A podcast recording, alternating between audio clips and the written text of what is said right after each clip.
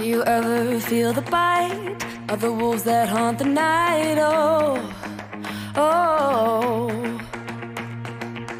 Do you ever hate the sting of feeling everything? Oh, oh.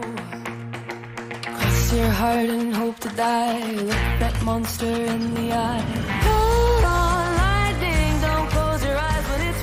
Up, everybody? You're listening to a very special collaboration episode of the podcast. This is Matt from Cinephiles Digest.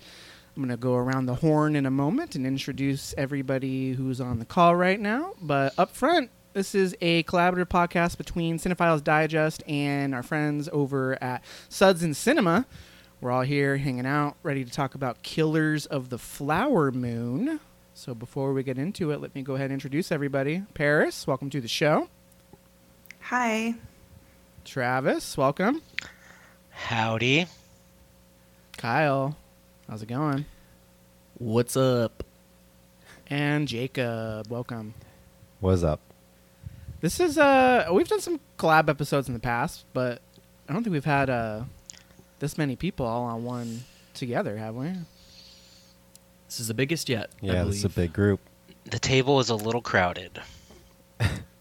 Well, And I don't want to start by correcting you right away, but I'm going to correct you. We're not all here. We are missing Josh, unfortunately. So, listener, regular listeners of us, you will notice Josh is gone. But uh, it's kind of almost a part of why we uh, why we decided to collab. So,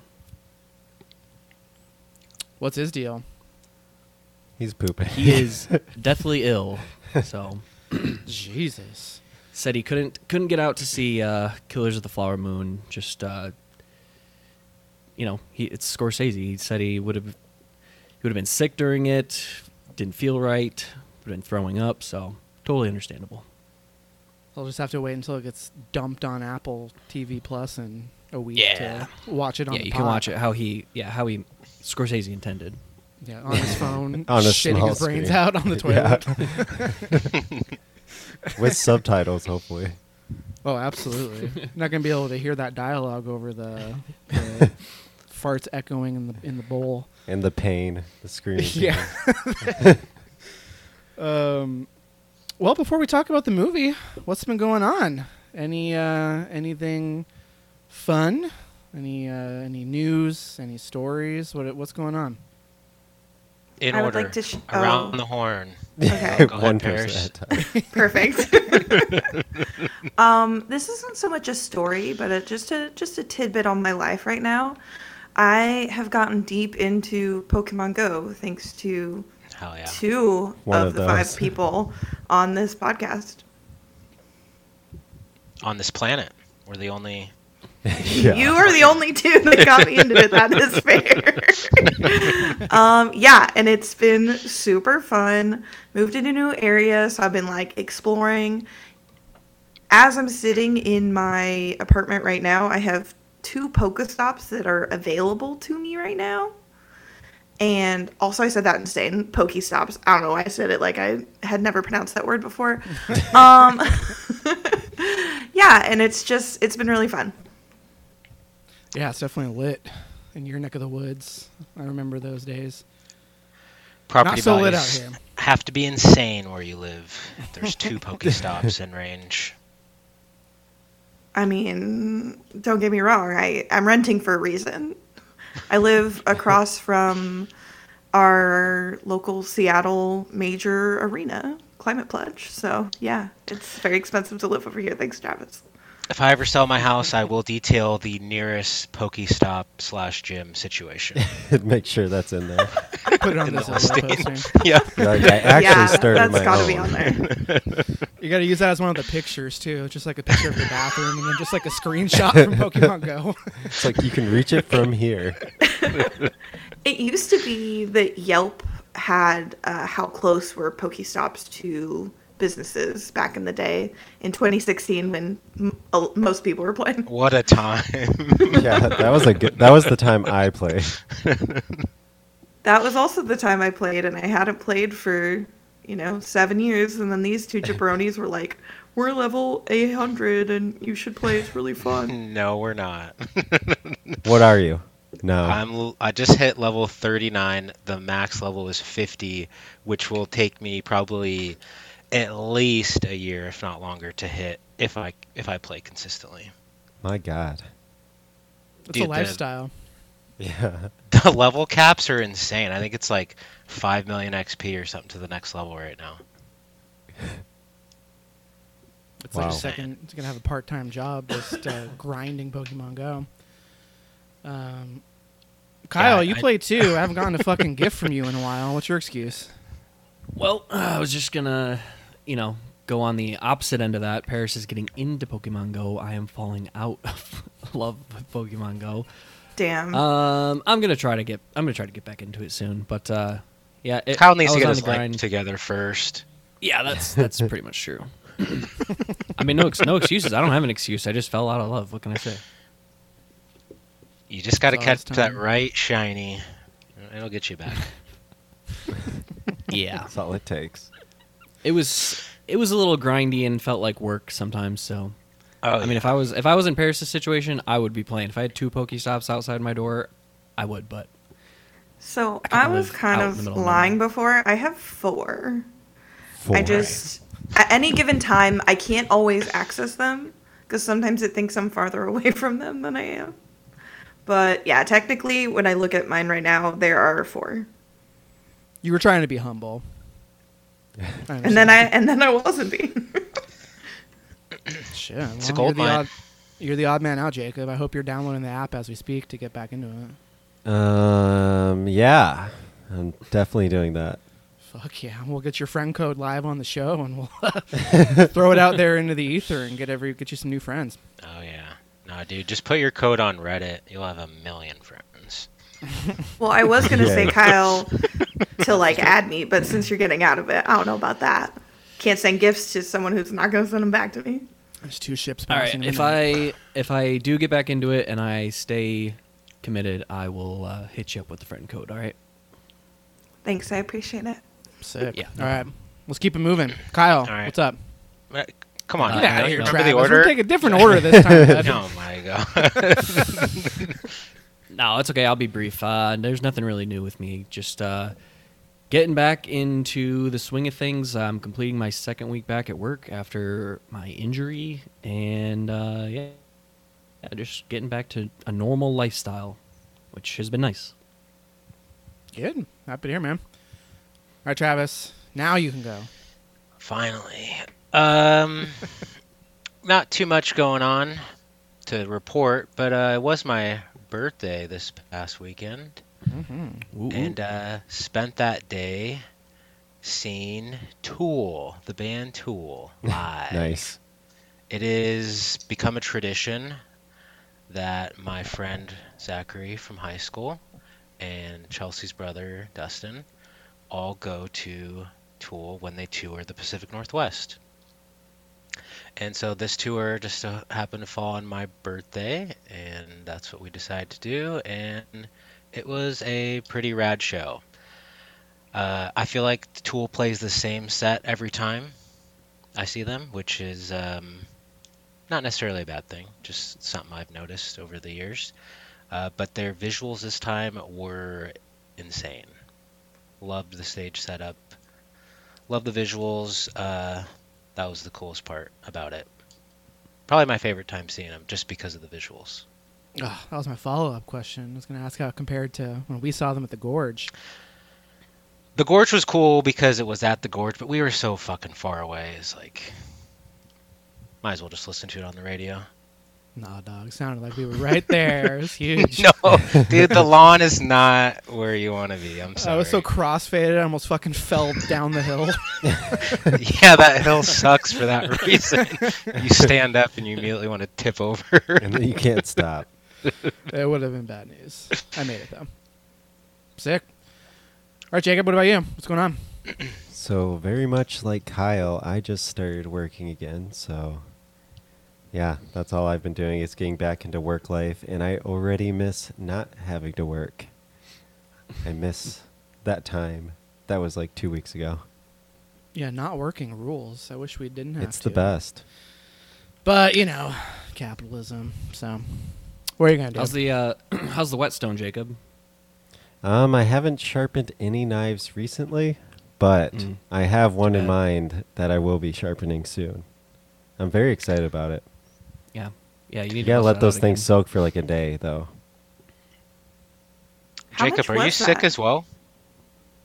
You sound. a I little sick. just got over it. Yeah, I I want to say I caught gonna that say. from Kyle. Literally, Kyle's like, "Oh, I was sick the last day," and then literally, I'm like, "I'm fine," and then the next day, I was sick, like dying. But I'm Damn. over it now, just congested still. Uh, You yeah, caught it infected through the over mic. the internet. Yeah. yeah, through the mic. Caught it through the internet. It was a good time. Right during my first like week of training, and I'm just sick the entire time. It was awesome. Oh, that sucks. Well, I'm glad you're feeling better. Um, Sorry, we need a price check on the uh, whetstone. Paris Oh, the was asking. Yes, thank even- you. It was. I don't even remember. It wasn't that expensive. I bought on Amazon for like less than fifty bucks. It's great. Really? Highly recommend. Yeah. Okay. Okay. and you're sharpening like cooking knives or like Oh yeah. like hunting knives. I mean, you can. I mean, you I, you could. I don't really hunt with knives, but That's the only way to hunt. bud. but if I did, I'm sure you could do that. Only pussies use guns and bows and arrows and shit. Jacob, you saying I don't hunt with knives implies like that you hunt at all. I Yeah, just- right. you know, you- Yeah. He'll probably assume that if you're from Michigan, though. Well, just to clarify, then there is no hunting, knives or otherwise in your No, life. just kitchen knives. Nice. Um, all I like as how for Matt, me, you asked that as if you're a big hunter. You've never been hunting in your life. no, it's true. But you know, I was just asking, I'm just asking questions. He questions. has a collection of hunting knives. Yeah, I'm not a hunter, but I do have Just some in case. Got them Who doesn't knives have though. knives? Um, not not much going on with me. Just uh, enjoying the season, watching scary movies. Fucking Michael Myers skin got added to Fortnite. That's been huge. That's been a, a killer couple days here in my world. Oh my god. Living my best life over here. Nothing like getting that Literally dub and the doing the gritty, all. grittying with Michael Myers. It's the best. Great. Oh yeah, dude. That digital item is life changing.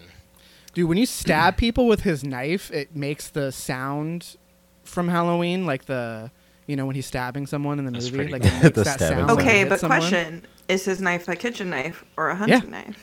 It, no, it's like the iconic, like giant. uh Yeah, Matt, I was straight making a joke. Are you? I Come know. I got the call back, but come on, it's one of the most iconic knives in history. Can't Duh, even let me have the joke. Too too concerned about it being accurate. Yeah, I So can't wait for all the kids in a couple years to watch Halloween for the first time. and Be like, hey, that's the guy from Fortnite. Yeah. Yeah. oh, it's gonna be big, big time. All right, you guys ready to talk? Uh, talk about Killers of the Flower Moon. Sure are. Let's do it. Every time I say the title of this movie, I have to make sure I stop myself from saying "Flowers of the Killer Moon." So I was gonna ask, like, you say it oddly. Yeah, think he he like, just being thinks about flower, it every like- time. yeah, your like enunciation. every time he gonna- stops for a second. Yeah. just making sure. I've seen too many fucking tweets of people saying they loved "Flowers of the Killer Moon," and it's an easy mistake to make. So I'm just making sure I don't do that. So let's just get into it. Let's move into our review. Uh, we're going to be talking Killers of the Flower Moon. Uh, I'm sure everyone who's listening is aware, but for those who may not be, this is the new film from director Martin Scorsese. Uh, plot synopsis When oil is discovered in 1920s Oklahoma under Osage Nation land, the Osage people are murdered one by one until the FBI steps in to unravel the mystery. Film stars Leonardo DiCaprio, Robert De Niro, Lily Gladstone, Jesse Plemons, and a whole host of other actors, big and small. Pretty stacked cast list. So let's get into it. Do we have any volunteers uh, to go first, or how do we how do we want to do this? It's a crowded room. We'll do our best to to moderate and let each other uh, talk, but uh, Well- do we have any volunteers? I always go last on Suds and Cinema, so I think we return the favor and let our guests go last. Right? We're hosting this Fair. technically. I, I guess. Damn. We'll take I all the low hanging fruit. Save the best for give last. Give them the I get it. scraps. Give them the scraps. Sure. All right. Well, I mean, do you want to blow your load first then, since you uh, volunteered them to go Loads on? have already been blown. We know the ratings. We have the No. receipts. I didn't rate shit. Okay, I not don't- you. we All right, don't know go- go. his. Tra- okay, Travis is obviously volunteering to go first, so go. Yeah, he's ready. Uh, well, I uh, uh, yeah, I'll play my cards now. I know uh, I know Matt and Paris's rating, and uh, I'm gonna slide in right behind Matthew. Um, I'll figure out my star rating at the end of this, but uh, I will say on record that I uh, did love this movie. Um, I do think I need to see it again. Uh, there's a lot going on, and uh, I did see it the day after my birthday, so you know, it wasn't quite 100% for a three and a half hour movie. but I got the first watch out of the way. Um, I thought it was very well acted, uh, very well told story. It's a very important story.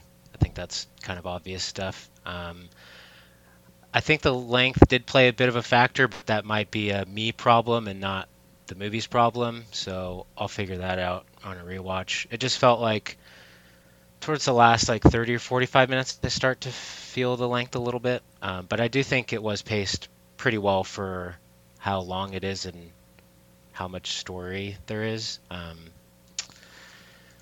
but yeah, I thought it had uh, some good suspense at times. Could have maybe had a little bit more flair to it. Um, it's a little more subdued than some of his other movies, as far as like entertainment goes, or even like the colors. But I think that's all purposeful. Um, thought it looked really good. There was a couple standout shots, and then just like the recreation of the time was very well done.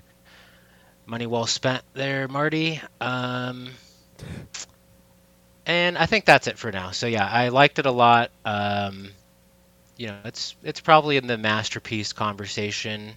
Uh, I'm not like fully there, just like you know, shouting at the heavens about this movie, but um, I could get there on a rewatch. love that. Love that review. It's yeah, it's probably a masterpiece, but you know, but you know, it's fine. I'm not there. I'm not ready to say it yet, but No, I'm just not like leading the charge, but I'm like in the back of the line right now. all right, buddy. Gi- He's cheering those people on. He's saving that spot for you. give me the Wait baton. for my number to be called. Give I me took the my baton, ticket. Travis. All right, Matt, let's hear I'll it. fucking I'll use the M word. It's a masterpiece. Um, I'm gonna start uh, with a quote actually. Um, First time. Boo. To be clear, if God offered to shorten my life to lengthen Scorsese's life, I'd take the deal. This man understands cinema, defends cinema, embodies cinema. He has always fought for the art of it and against the industry of it. He has never been tamed and has a firm place in history. Any guesses who said that? yes. I, A I real heard hero. You already know that. I heard about this, so I'll let someone else guess if they did not hear about this quote. Yeah, I'm not guessing. No Go for it. guess. your boy, your boy, uh, Dave Chen. Oh, Sounds like something no. he would say. No. No, uh, no, no, it was another filmmaker. It was Mm. Guillermo del Oh, Toro. nice. Mm-hmm. Jacob's Interesting. boy. All right. Um, I, I don't even know where to st- start with this movie. Like, I haven't been able to stop thinking about it since I saw it. Like, it just keeps marinating, and I just keep having like echoes of the feelings that I felt sitting in the theater and what I experienced, like watching. It's very grueling and harrowing from start to finish. Um, it's you know obviously an epic tragedy about like unspeakable horrors, but I think it's meticulously plotted. Uh, I found it to be incredibly affecting. I was um, on the verge of like full body like sobs at one point watching this movie. I was just like felt it in the core of my stomach, just like a very visceral reaction watching this movie. Um, I think performances across the board are excellent, um, but Lily Gladstone is just unreal in this movie. Like she she carries it. She's the heart and soul of the movie. Um, just what she does with her voice and her eyes and her facial expressions. She just she's acted miles around uh, around some of the other people in this movie. I was just uh, in awe of her performance.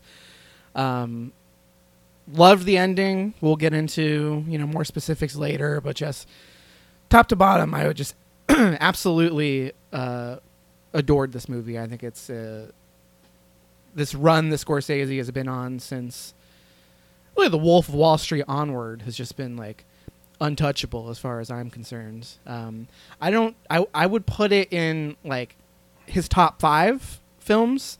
I don't know where it lands exactly yet, but I definitely think it ranks among his best. And um, we need a I tier absolutely ranking. loved it. I absolutely loved it. Top, top of the top tier. it's is where this one uh, is going to end up. So, uh, general impressions. That's that's where I'm at. So, um, Paris, go ahead. Let's hear it. Yeah, so here's the thing. Um, I did not know that this movie was going to be three and a half hours long. Um, so when I settled in, we're about hour and a half, maybe two hours in. I go, man, it's kind of kind of long. Like, where are we going here? And then there were two more hours, and I hated it. I didn't hate the movie, but the runtime fucking killed me. And by the end, I was just ready for it to be over. I will say that I think that the story is itself is important and interesting, but I think that could have been told in 90 minutes, if I'm being frank. And while I enjoyed a lot of the stylish flair, I think that putting this up with Wolf of Wall Street or to say it's Scorsese's best is laughable. Damn, coming out strong out of the gate. All right, love to hear it. Well, we'll we'll hash through uh, the rest of this uh, shortly. Let's uh, let's go ahead and hand it over to uh, the Suds and Cinema boys. Which you, which one of you wants to go first? So I guess I usually go first on the show, so I'll be fine doing that. Um, yeah. so uh, yeah, I I love this movie. Um, I didn't really know what to expect going into it, but like I did know it was a long movie, so at least I had that going for me. Like I, I was ready to sit in, and got the recliner all the way back. Like I was locked in and ready to enjoy a three and a half hour movie, and I did. I don't. I do agree. I don't think it was quite paced as well as like The Irishman for me. That one just kind of flew by, and it was a similar length. This one didn't fly by quite as much, but overall, I I wasn't like bored at any time during it. The Irishman is a little more fun though, so Yeah. that's probably why it moves at a better A pace. little more. Every movie's a little more fun than this one. it's a li- yeah. This this wasn't so fun, but yeah, I I j- also just want to give it like so much respect for how it was for like the Osage people.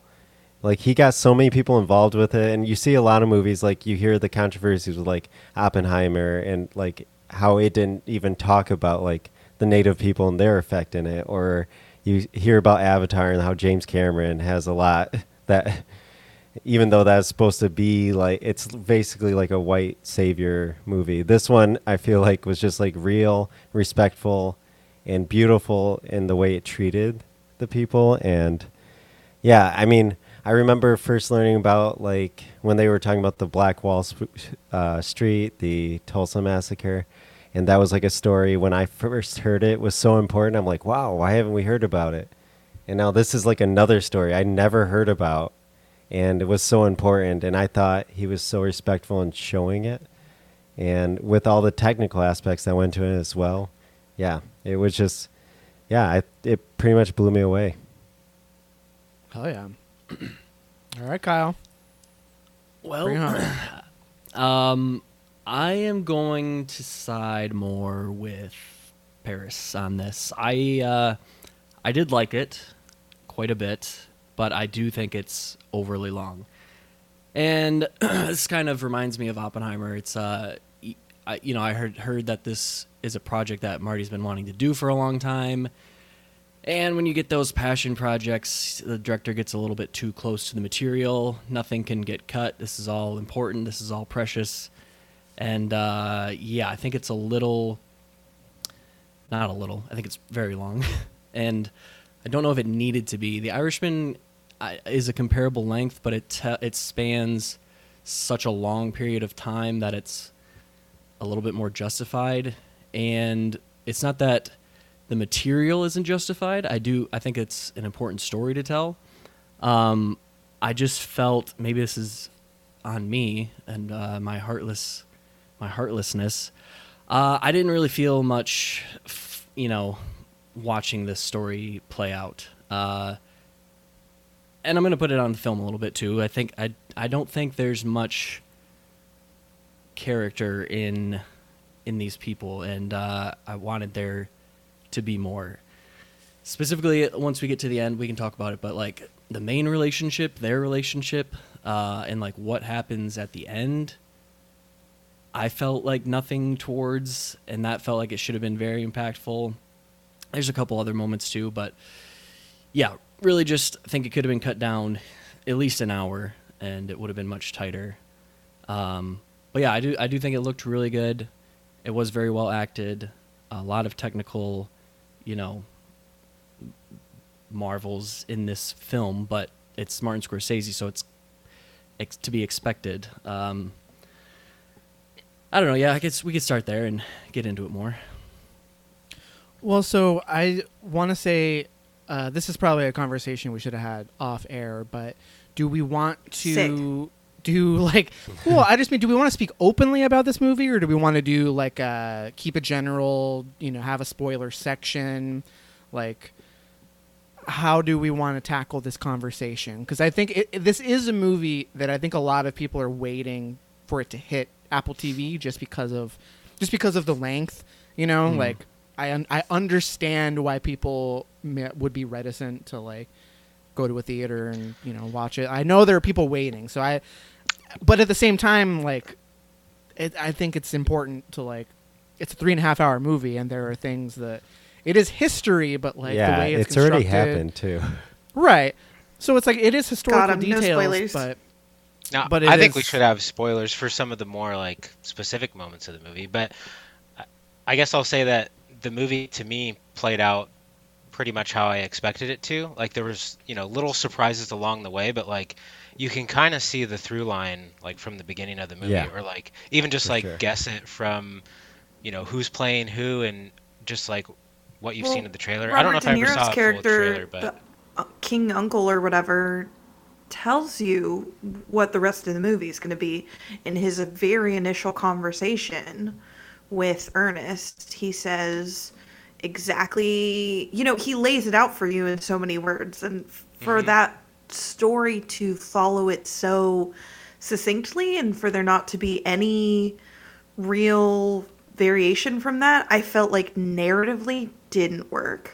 And I know, Matt, we're not answering your question so much to say. Uh, no, I started it with saying we should have spoilers for the specific yeah. moments, I, but think- I think we can have a spoiler section. especially the the ending. If Kyle has issues with it, I'm curious to hear like both sides okay. in more. Well, in let's more keep detail. it.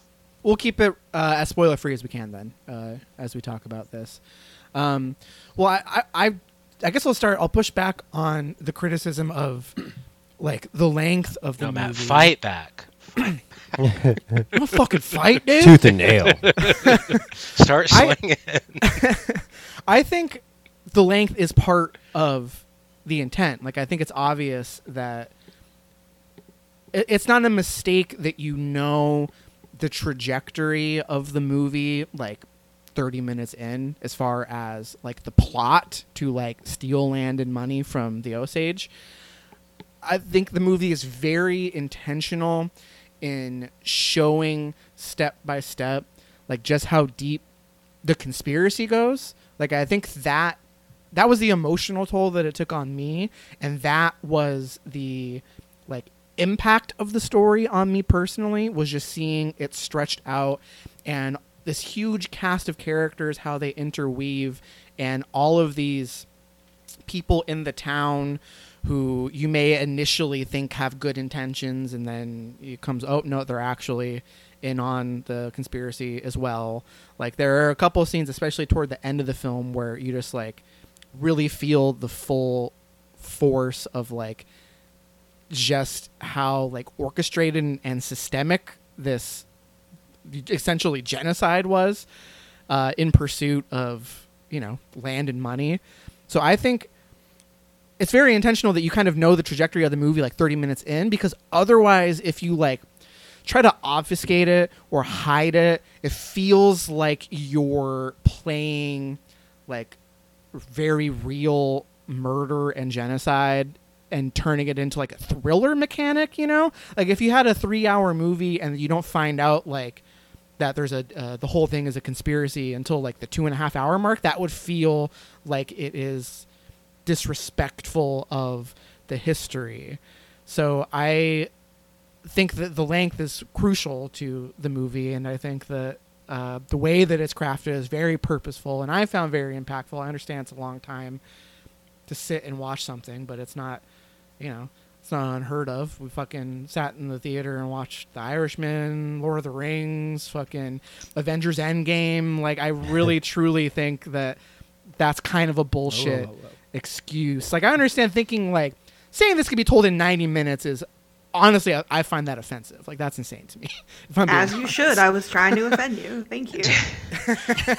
yeah, I think I think a couple people are being a little hyperbolic about the length, not pointing fingers, but it's it's obvious. Kyle. Uh, but well, I, I, just I to, do to think touch on I- the cons- Well, I was just gonna say I do think you could shave off some, but to shave off like an hour or more, I think is a bit much. I just think like you could trim maybe twenty or thirty minutes to not lose too much. But I do think this movie requires at least uh. like a two and a half hour runtime, you know, to tell the points Matt made. That would have shaved an hour you, off. you just said it. Two and a half. Yeah, that's an hour. Yeah. I said at saying an least hour two and a minimum, or an hour I said easily. At least two and a half. Yeah. Okay. I, Okay, but- so you're I on mean, a- I was. Yeah, side I was being hour. facetious. An hour. obvi- or not No, I just said 20 or 30 minutes. This movie needs to be at least two and a half hours. If you want to focus on the actual length and two and a half hours, that's on you. Uh, I was just gonna say, in terms of the conspiracy angle, it's it's. I don't think it goes like any deeper than what Parrish was saying. How it's kind of laid out in 30 minutes, and it follows that path trajectory very succinctly, and it's you're kind of just watching. It's a little repetitive in nature, and uh, maybe that's effective for some people, but like it doesn't really get any deeper than that. The conspiracy is we're gonna uh, marry these people and then kill them for their money. Like it's not. There's no levels to it. It's the same. It's like uh, you, you find out more people are involved, like the doctors and uh, you know some other townspeople. But uh, yeah, I don't know. I just found that like too plain, and then watching it over and over again. Yeah, It is a and honestly, I think it. I think Matt, to your point, I think it does a disservice to the story of those real people who were really murdered and really like, you know, almost a part of a mass genocide, you know, for what land and money. I think it does them a disservice to have their story be so not narratively engaging that's that honestly i i talked about this with the person i saw it after. It's like that was really what bummed it out for me is i think it's it is a very important story and i think it deserves to be told well and i don't think it was. I, I don't really buy into that. I feel like you might need to watch the movie again because I, I, well I more i'm agree not gonna. I more agree with Matt and like if you try and like you know like dumb this down or shave off too much, then it becomes more of like a thriller, and to me that would be more disrespectful than Like, I, no one's saying dumb it down. I'm I wanted them to dig more well, into no, like Parrish just said it's disrespectful the way it was done, and I don't think it's disrespectful at all.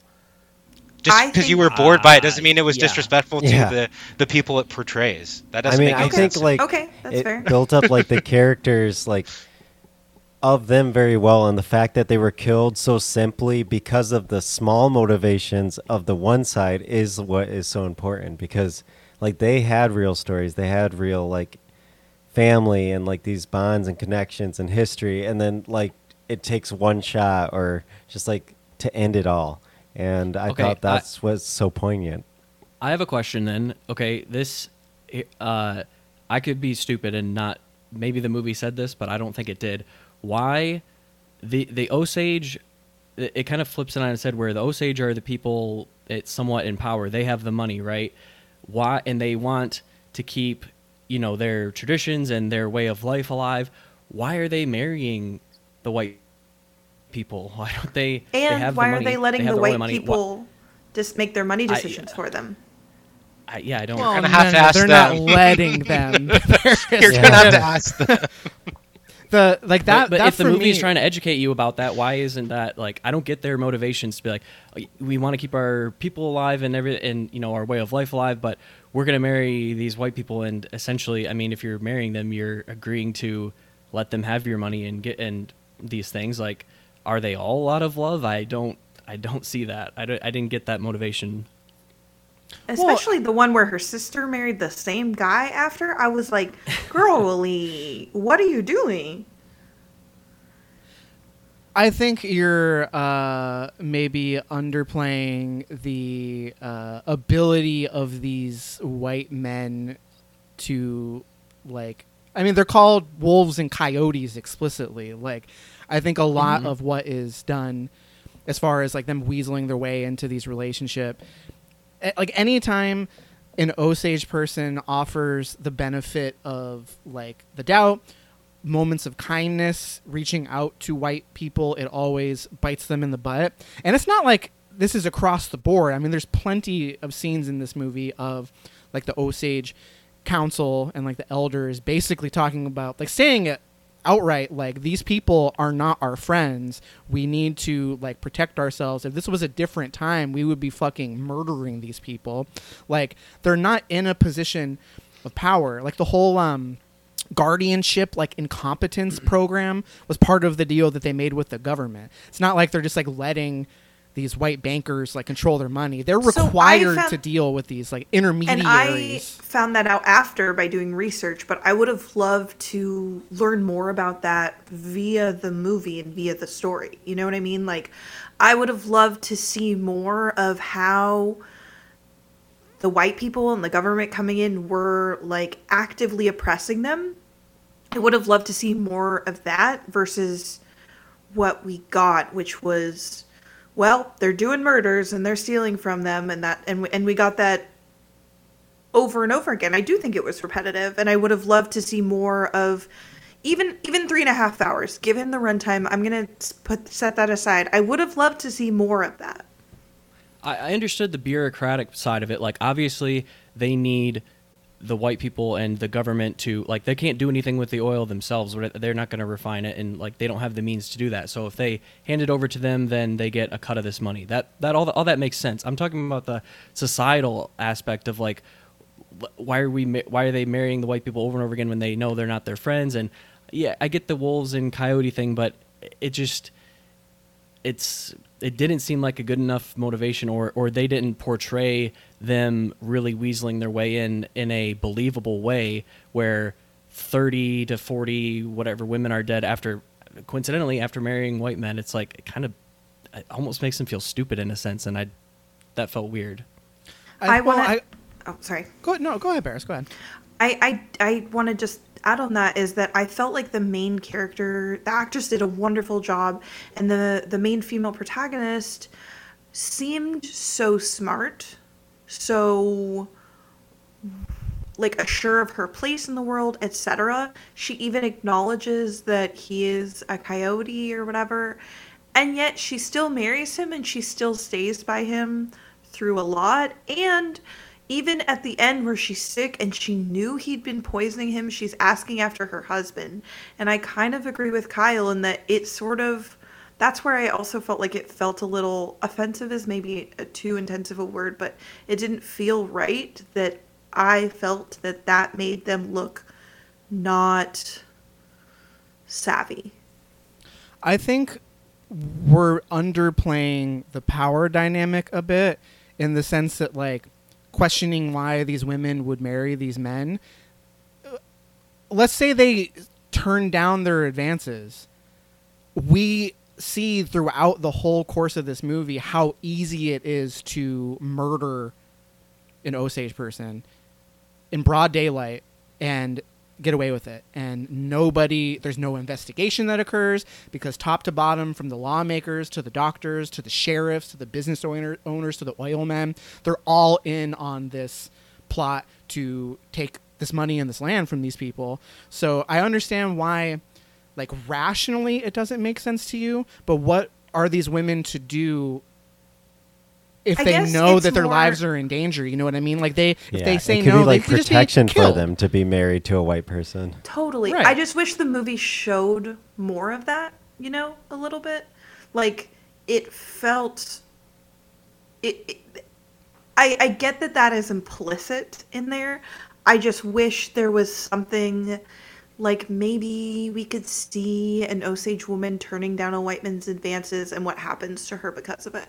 So we understand a little bit more. I mean, I don't know. already Maybe know. it doesn't need to be that obvious, but I, I, I know that I know, but it just Well, we also I don't know. do see that. Isn't that what happens to I don't Anna? know. Yeah. I feel like the opposite. Was that she was trying to like seduce Oh my him? God, I mean, he's the one who okay. kills her. Okay, totally separate thing. Did I catch that correctly when King Uncle, I don't remember his name, Uncle King, Robert De Niro's character, It's King King, Uncle. is his. King Uncle. King Hale. I like King Uncle better. Okay, I'm gonna I'm gonna call him Tunkle, if you will. Um, when when uh when someone told him that Anna was pregnant, and he said, "Is it mine?" Did I hear that correctly? Uh, I kind of don't remember that. I feel like Remember? Yeah, I don't remember. that. It, that's like a. I couldn't tell you the line, but that does sound familiar. Yeah, it's almost like a throwaway line, but I was like, "What?" Oh yeah, yeah. That seems very interesting to me, and it was just sort of brushed by. I think it Yeah, might be more of like a been is it my is it my blood thing as opposed to like is it literally my child? Because he's clearly looking out for Ernest. You know what I mean? Like that's the whole thing is that they're trying to like wipe out all. the That's a weird way to the say it, though. Um, He I, didn't I mean, say, is again, it I don't Yours remember is it your like? I think he said like, "Is it your brother's? Is it mine?" Like I think he said something like that, and I was like, "Whoa, whoa, whoa, what?" Anyway, I don't know. Mm. That seemed interesting to me, and they kind of brushed by it. Yeah. I don't I don't recall. I'd have to watch it again. that is interesting though. Um well, okay, so let's uh you guys want to talk about performances uh, for a minute? Um there's been a lot of of talk about uh one particular actor who has a bit of a don't know if you call it a cameo, but it's a late appearance, and there's been a lot of Oh, yeah. uh, a lot of discourse around his That's a cameo his for sure. performances. And it's not, you know, Martin Scorsese. no. Yeah. yeah. I do. We do need to talk about that, but we'll have to do that in spoilers. But um, yeah, save it. no, I'm talking about Brendan Fraser, uh, his character, his performance. Um, how how did it strike you guys? There's been a lot of people who have been kind of hung up on on him and his performance for some reason. So I'm curious to see how how you reacted to his eh, How his it felt kind of screen over time. the top. But Did you I think it didn't was think it was like no, I didn't think it was bad. I felt like it was me neither. intentional. Yeah. Yeah, same. Okay. So then I take it nobody took like because there are people who were like, "Oh my god, it's like offensively bad. I mean, what is he doing?" It's like It didn't get feel like a top. unique or special performance at all. It kind of felt like a generic performance that calls for that role, but it didn't really like bother me by any means. It was serviceable. I would say based on based on hit, uh, what side of the court he's in and who he's representing, it I yeah, kind of it felt was supposed to be you know like, more in line with them. So yeah, yeah, that's that's how I felt about it. Yeah, there's definitely an element of that, and it's also, I mean, he's it, it's from an era where, you know, these these lawyers are like, we can just kind of say it. Ernest's character, Leonardo DiCaprio's character, is pretty dim, right? So I mean, Yeah. there's definitely an element of like, there's an intimidation aspect to Well- like the bravado of like what that person would be. So I do think it's very intentional. I did, you know, I, I didn't think it was bad. I was like, oh, okay, maybe like it felt a little like heavy, I guess. Like I didn't get hung up on it, but I very much was like, oh, that's Brendan Fraser. Oh, that he's like really going for it, isn't he? You know, like I wouldn't go so far as Mhm. calling it distracting, but it wasn't not distracting, I guess. So I'm like kind of kind Well, of in the middle, I guess. Yeah, I about the could other see where they're coming it. from, but the same this another big actor comes in at the same exact point in the movie it's john lithgow and like he is more subdued and you know mm. but it's it's the side that he's playing i feel like it's he's the the more i mean i guess they're making up you could say they're making up the law as they go in this movie there's a point where it's like you know in the, in the interrogation scene he's like can we talk alone for a minute and you're like oh that's they can't do that and then they do it and then yeah, I know. I was to the point where, Br- Br- Brendan Fraser pretty much tells the judge what's going to happen, and it's like, you're not in charge, the judge is. But then the judge just listens to him. It's like, what is going on? Um, but yeah, I, I feel like they were, to, uh, op- you know, supposed to be opposites in a sense. yeah, I think that's fair to say. So I actually, I'm glad you brought up the whole um, Ernest character uh, supposed to be dim, because I thought that early on you get that aspect, the way he talks, and how he can't read very well, and there's a couple other things. You know, he's like, I can read, I can read, and then it's like, well, yeah, technically. Um, but I felt like as the movie went on, we sort of lost some of that. And then at in the end, with uh, Brendan Fraser's character, it sort of comes back in, and I wish that they had. I don't know. I I, I wish that I, I almost felt that Leonardo DiCaprio like didn't play dumb enough, if that makes sense. I don't know what y'all's thoughts are on that. Um, I thought he was actually pretty dumb throughout.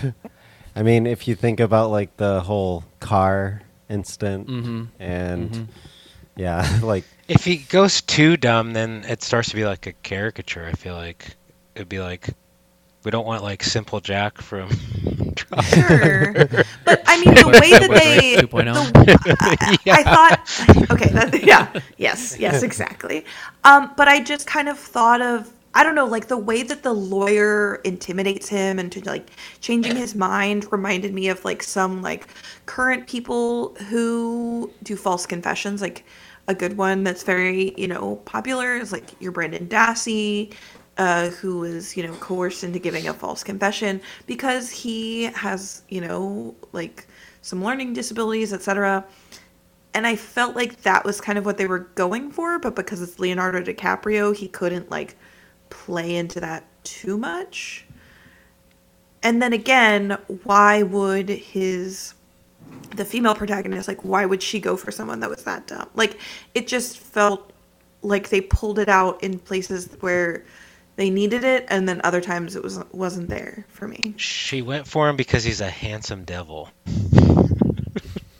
I I just see I just felt like her character seemed smarter than that. You know what I I, don't- I don't know. I I, I sorry. Can you guys convince me I do- I do love that inclusion though. That the the you know calling him a handsome devil. I, I don't- I- I'm assuming that's from the the novel, but it's an awesome little nickname. Well, he's definitely he's definitely charming.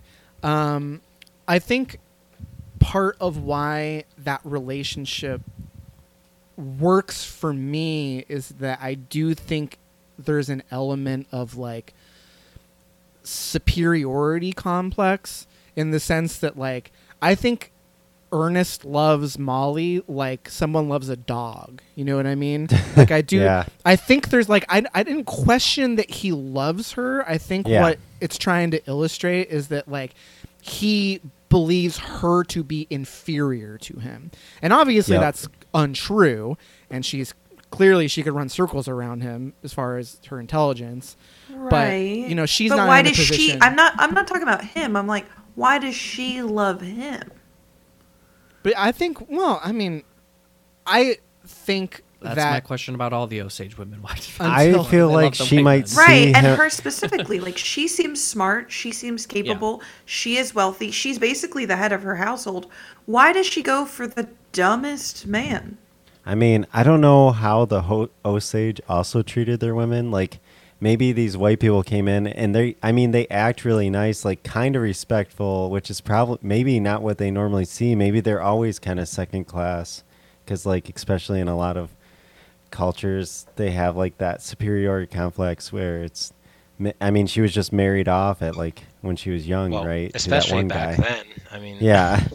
so like maybe these guys came in and they're being sweet and like yeah, it's fake or whatever, but that might be a different feeling than what they're used to. And maybe sh- she thinks he's a little dumb but like he's pure and innocent and that's like maybe different and unique. And she just kind of likes that simplicity and hopes that he is dumb enough to not try and like be terrible to her. Like he's Mm, actually but my- innocently loves her. The counter would be like Boyd or Boyne or whatever, his brother. Like, isn't he trying to court Anna and like he's like a dick to her all the time?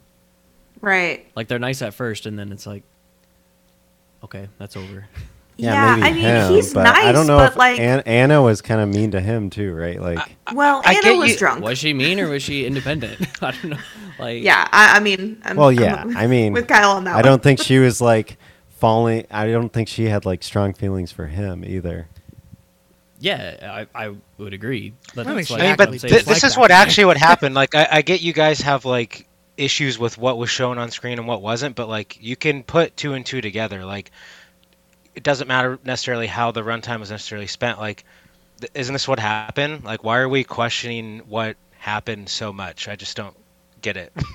Yeah, you're also operating on the assumption that people who are married to each other love each other, which is just fucking. Yeah. I don't know if No, you've been around I'm married not. people No, no, no, before. no, no. I'm not. I'm not. I understand why one would marry someone for not for love, but for other reasons. I totally get that. But I think the movie wants us to think that she loves him. And I don't understand why. Why would she love him? He dumb. And and and by the end she knows that he's evil. Like Which is why why she would stopped. she still love him? Like I I She just did stop in the end though. Well, that was uh, that was part of my criticism is that like uh, maybe maybe she did love him, but like I don't feel like the movie does a great job of portraying that relationship, especially with over the course of from when they meet to uh, when it ends. They have three kids. Like a lot of time passes in the movie, and I don't feel like that relationship is You can't explored enough, really- especially trying to justify the end when he's like giving his testimony and you know the line when he's like that's I love my wife because of this, not because of this, and like it feels like it's supposed to be such an impactful like line and moment, and it just wasn't. Because I Isn't don't, it supposed I to be don't buy into that complicated, though? Yeah, I think it is complicated. I mean, yeah, but that's what I'm saying. I is, just like, don't get the the- complexities of that with all this, like- I don't get like also like same thing though. The every love is different and people people love surface. for different reasons people get married for different reasons people get in relationships for different reasons every love is different and so for you guys to like sit we've been talking about this for like almost 30 minutes now and we're literally talking about someone else's relationship which like you don't have any bearings to do so like i don't know I'm like so sorry that I You didn't like the movie. talking about their shown? Are we talking marriage. about- like it's what the movie is showing, not.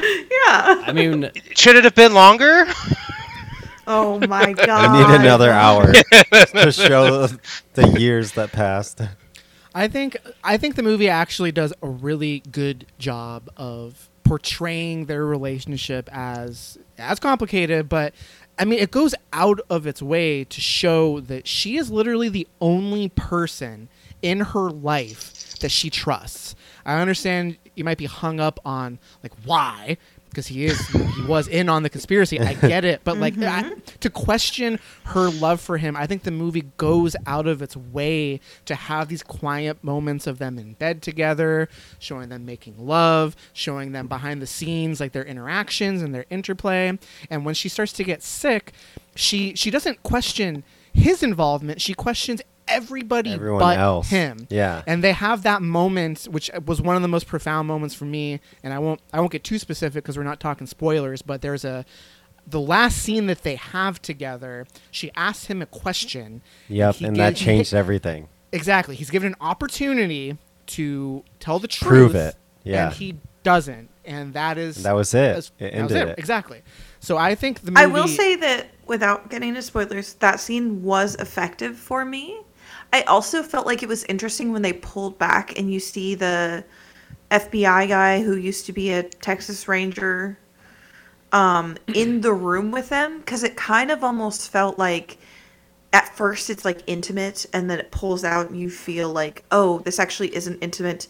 This is still being held up in a legal sense because i feel like if it were intimate he might have answered differently in a in a more honest way and i don't know i i i, I will say i will say that that moment was really effective for me i'll give it that for sure Cool. Okay. Um, well, let's okay. Let's move on to something else. Um, was there? Did, did someone else want to uh, take the lead with something that they wanted to talk about specifically, or should I throw out another? Uh, Oh Uh, yeah, talking let's point? get into the let's get into Let's this hear it. Bullshit. Uh, okay, I don't know if this was my screening, I but I watched this in IMAX 2D and it was not like the normal IMAX screen. But my counter to this is that every uh, I could hear everything else perfectly, but the dialogue. If they if they didn't like shout or like yell what they were saying, I couldn't hear shit. The mixing was like so bad. I saw So- your Letterboxd review. Again, don't know and if I this was was- like, that's a you I problem, that. bud. Yeah, Like, I yeah, don't- it was that actually wasn't- fine for me. Yeah. that wasn't the case at my at my theater Okay, well, I would say for again, most of it, it was should fine. Totally I be would my still theater like- or Jeez, the IMAX. take a whatever, step down, Kyle. But let's talk about it. Oh, never mind. Jesus Christ. I mean, No, I I always am putting prefer it- subtitles, but like, I, it was fine for me. I could understand. okay, but once it. again, everything Same, else. I would've Why could I loved hear everything subtitles. else perfectly? Why I are they hear all the every. time? Kyle, I, I do really like your Cackling of- Letterboxd review, but Thank you. the fact that it's it's your theater and not Scorsese just completely ruins it. Uh, I like the idea. I I will. like the I will be testing this at home, just to be clear. Oh yeah, No oh, with your subtitles. fucking Sure. state of the art home theater system. Dude, like, I have doesn't Dolby matter. Atmos I- I, I can watch set every up. TV show, every movie, and hear things fine, but for this Oh. movie, for whatever reason, okay, that's a different topic because there was something I was trying to watch on Netflix recently, and it was brutal. But I think that's just modern filmmaking and not really a an issue with the sound. Well, Netflix in particular, not to get uh, railroaded, but Netflix in particular, they're they're, they're garbage. Uh, their Is their that the right sound word? mixing is always Railroaded? fucking terrible. trying to get run over there Yeah, it's to get railed. brutal. Roaded by rails. yeah not to get railed but jesus now you have my attention. uh, I mean, okay, I'm I'm holding it slightly against it now. I'm everybody else says it's not, so I'll give it a little bit more credit. But it will be tested. This a an experiment will be. I'm still not in the convinced, but I am not evidence convinced. has been brought everybody to light by everyone Uh, else yes. but me. Yes, I, but I'm still not convinced. This will be tested okay. thoroughly. Thoroughly. All right. Maybe get your I- ears checked too. It does. I, de- I definitely have hearing loss. I mean, I've, I've never worn earplugs to a single show, so That's not a think good Never? it's gonna idea. go soon. Never. You should definitely do that. kyle you gotta start wearing earplugs bud what are you We're, doing we're in our 30s now. You Nah, I can't do wanna- the that. damage has Yeah. already I been want done. my ears no to no be no ringing. you guys i used to have Everyone really else bad doesn't tinnitus hear ringing all the time? like Oh, ringing there it in my is. ears all the time no seriously i used to have really bad and then i started wearing earplugs to shows now it has gone away so not to I will say, say- you like can't undo stuff I'm I did saying. actually wear earplugs to uh, the Rob Zombie show because my dad provided them, and I will say it did not take away from the No, experience at all. it adds to it because you can hear it better. It like Yes. Oh yeah, Ky- Kyle. Remember our neighbor blocks at the Beyond bad Wonderland sound. said the same thing. it And I blocks like, all the bad sound. You you can sure about it clearly. You sure? You sure, Sure about, about that? You sure about that? okay, yeah. Well, I know I should. It's like it's like everything that you should do that you don't want to do. Okay, it's I just don't. want to. Okay, Kyle. But I I, should. keep earplugs on my keychain. It makes it real easy. I always have them. Oh, Lord. Well, you don't. We'll keep send you your the keys link, in your. bud. no, I you're got- I good. got You the don't same keep your keys in your pocket. I assume. I do. What are you talking about? You keep your keys, your car keys, and your apartment keys and everything in your pocket. at all times. I do. I mean, Well, I know you you do. I know- Where do you, you put them in a cubby? What are you talking about? What do you mean? You're gonna show you don't uh, Where have do your yours keys go, on you? Kyle? He's like, do you use Yeah. a purse? I don't want to assume, but I'm saying most most females don't Oh. keys assuming. in their pocket. Oh, assuming. Guys do. oh, That's what oh. I'm saying. Wow. I mean, maybe it's in my purse, but I don't. I mean, my purse is on me. Like, what do you mean? That is a thing. Okay, well that's what I mean. It's not. It's t- it's too bulky. Okay. Anyway, we're spending way too much time Oh, on I see what you mean. I s- understand. You can never spend too much time Get a on carabiner. I'm sorry. This is. I'm I'm obsessed now. Hey, I We're rock getting the thing. railroaded I- here, guys. Let's. Uh, We're let's getting ahead. all railroaded. Okay, Um, sound mixing, uh, 50-50. This decision is not in yet. Oh my god. That's all I, I won't my let it. guy. Aff- I won't let it affect my score. Okay, I'm taking it out off the table. It's off the table. Yeah, put that half star back. All right. Mm-hmm. Edit Okay. your review and put in parentheses that it might be you. I don't know. That review is pretty great. If it were true, it would be funny. If it were true, yeah. If it were Too true, bad it's yeah. not. You almost got him, Well. Kyle. You almost got him. Scorsese would have uh, retired. He just joined Letterboxd. He he sees that I review. know. I gotta. You better I get gotta I got a notification He's like, "Fuck, today. Kyle." Oh, I want. that? I want him to see I'm it. done. I want him to see it. Yeah. I'm shocked we haven't talked about that yet. What? That he's on Letterboxd now? I was not aware of that. He's That's not. I mean, he Oh, has. was all over the someone made an account for him on Letterboxd, but he just said in an Oh. interview like a month ago that he just recently started checking his email routinely. This guy is not on Letterboxd. From what, I've, stuff. from what I He's not. heard, he has he has curated like his top picks and a couple lists. But yeah, it is somebody else managing it. Right, it's That's probably his what the word on daughter. street is. Yeah. That's what the yeah. That's what the rumors are. I gotta follow her on TikTok. I guess there's some good videos of Scorsese on TikTok. Oh yeah. You haven't seen them? I've not seen what? them. So good. No, I haven't. I have not What? seen So those good. either. That I know. man is that man is 80 years old. The He does not algorithm have is a failing fucking me. TikTok. What are you No, talking his daughter. about? His daughter has a TikTok, and she like Oh. films him and says like, "Oh, blah, uh, Dad, what's?" Ask him questions. I don't fucking know. I haven't seen him. Matt is locked. Yeah, dude. If it's on TikTok, I'm on it. He is almost 81, turning 81 Yeah. On November. He's also 17th. been married four times, maybe five times. Hell So- yeah. So he starts Good over for every time. good for him. He a knows handsome love. Every era. yeah, of his he career is a understands getting life. married for things it. other than love, maybe. Yeah. Um. Anyway, Should we talk about the very end of the movie? I don't know what else we have to talk about. I mean, we could keep going, but I think we should at least talk about the very end. Yeah. I, f- oh, That I feel that spoiler. deal? It's spoilery though. I feel. Yeah, I thought we were gonna do a spoiler section. Travis is Yeah, like, I'm spoiler done with it. section. Yeah, we Spoiler are. Spoiler section. yeah. Well, we heard enough of you guys talking about how you didn't believe their love. The one relationship. okay, we got it. You didn't Okay. like it. I always makes fun of me for not knowing love. Yeah, I was gonna and say, then- Jacob, I don't want to hear shit from you. You don't even know what love is. That's why don't you get it? What is love? Damn. Yeah, what is love? Baby, don't hurt me. Baby, don't hurt me. All right. Well, if you have yet to see Killers of the Flower Moon, check the show notes. Skip ahead. Um, there will be spoilers from here forth. Let's let's start at the Can end we- then. All right, everyone, think Before of a we- cool a cool way to pronounce this movie with a shortened version of it. While everyone's Okay. thinking of that, I want to let you guys know that I just started following Martin Scorsese on Letterboxd, and his bio says Marvel is nothing but theme park movies. Hell yeah! Damn. Go also, also, me and Martin Scorsese have two of the four same top favorites. Hell yeah. How cool am I? Way. How No fucking cool am I? Oh, this had to have been edited from earlier. Yeah, because I didn't see it earlier. What are his favorites? His other ones were old. Baby old. Driver, Interstellar, Inception, and Eternal Sunshine. Okay, those are Nice. definitely Fuck, changed. Those are huge. Are we looking at the right Scorsese? Look at the screenshots from earlier. Maybe not. I thought so. Yeah, I don't know. I don't know. Interstellar and uh, that also. I don't think he would say that about Marvel.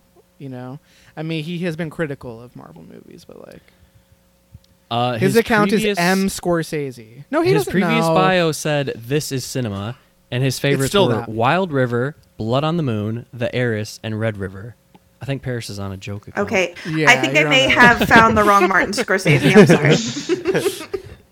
Oh, this is I got my too son, excited. Scorsese. I got very excited. I'm sorry. right. If anyone knows the real Martin Scorsese on Letterboxd, can you please send it to me? Thank you.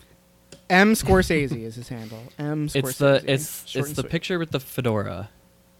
Okay. That should be his The classic. real account. Any well, there's spaces, already Matt? another one. Any what?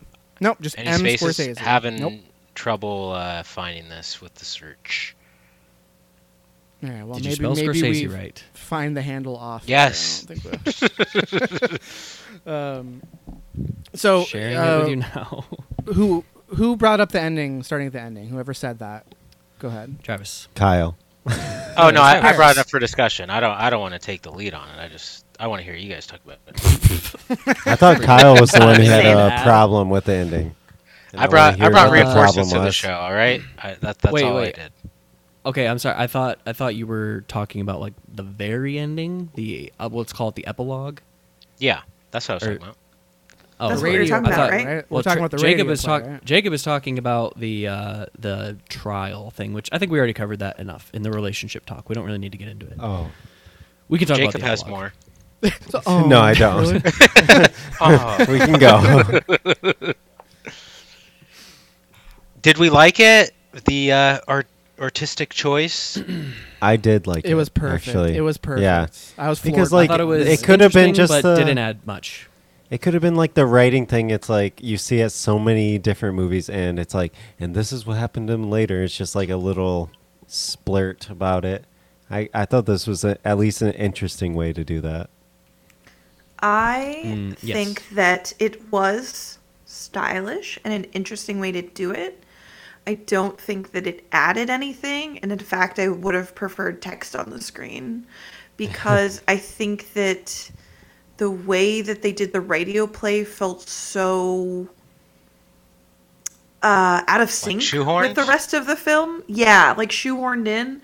Like it just felt so out of sync that it, it, it took me out of it. It is a little and- abrupt when it like cuts to It it. You're like, wait, where are we? What, are, what is going Yeah, Yeah, on? what is And then- happening? and then honestly like and and and take this as you will when that guy does the like native american voice oh yeah, that was a little weird. Yeah, I agree. It's I not didn't weird. Oh my god. like it was a little. it. It felt a little problematic. That was Yeah. compared to the rest of the movie. You, you simpletons, I know. you imbeciles. Oh my god. oh my god. The whole god thing I get it. over I get it. Intentional. I get it. It was intentional. I get it, but it's it didn't go over my head They- they i'm sorry i was forward in ti- offended by they something forward you in fucking time, asshole But they're still in an era. They're still in an era with like out Yeah, representation. I got so it. It's, yeah. and I made sense. understand that, Yeah, but at a certain point, at No. a certain point, we live in the modern era. You can choose to portray that era however you want. This wasn't even part of the historical portrayal. You don't have to have a white person doing uh, putting on a voice for a person of another race or culture. Like you just don't You have don't to have do that. White. But that's probably how it was done back then. Right, but it didn't need to be there. Like it felt gross to me. That Yeah, so for it was me, a little off. It was only a ending- second, so I was fine. Come on, with it, but Matt. Matt, bring it home. It, it was a little off. Matt, whole- you're the the, fucking biggest PC fucking leftist ass bitch I've ever met. Like, are you joking me right now by saying it went over our fucking head by being a little understandably I was like, not wow, cool th- with that? Oh, it was so God. respectful the whole movie. That was a little weird. That was That it, but it was fine. It Yeah. was fine though. That was, like, it- oh, that, that was, was- intentional okay. though. So that whole the whole ending, that whole epilogue is like oh, there's a meta element to it obviously, but to have the the ending sequence of the film to flash forward however many years to white people on a stage retelling this story like it's like a like a true crime podcast and it's sponsored by Lucky Strike cigarettes. It's like deeply cynical and it's Scorsese's way of like the final like hammering the nail in like uh, reorienting the story to be from the white perspective. He's implicating himself, and he is basically like it's deeply cynical because it's showing this story. You just watched a three and a half hour movie telling this grueling, brutal story about this systemic murder of these people, and in a historical context, all it was was a, a radio play of white people putting on Native American accents, telling the story, and doing these quirky sound effects and plugging in advertisements for Lucky Strike. And I think the point of him putting on the voice is that he had the whitest person on the planet, whose name is literally Jack White. It's intentional that he is the one who does the the voice. I think it's it's meant to be offensive. It's meant to to drive home the fact that like this story was told from the white perspective and for Scorsese himself to walk out onto the stage in the spotlight and deliver her monologue for me that was him like recognizing his role in the story and implicating himself as being a visitor. And it's you know recognizing that it's unfortunate that like he is the one who was telling the story like acknowledging that like it's not really his story to tell. So like yeah i was offended but i think you're you're supposed to be offended by it.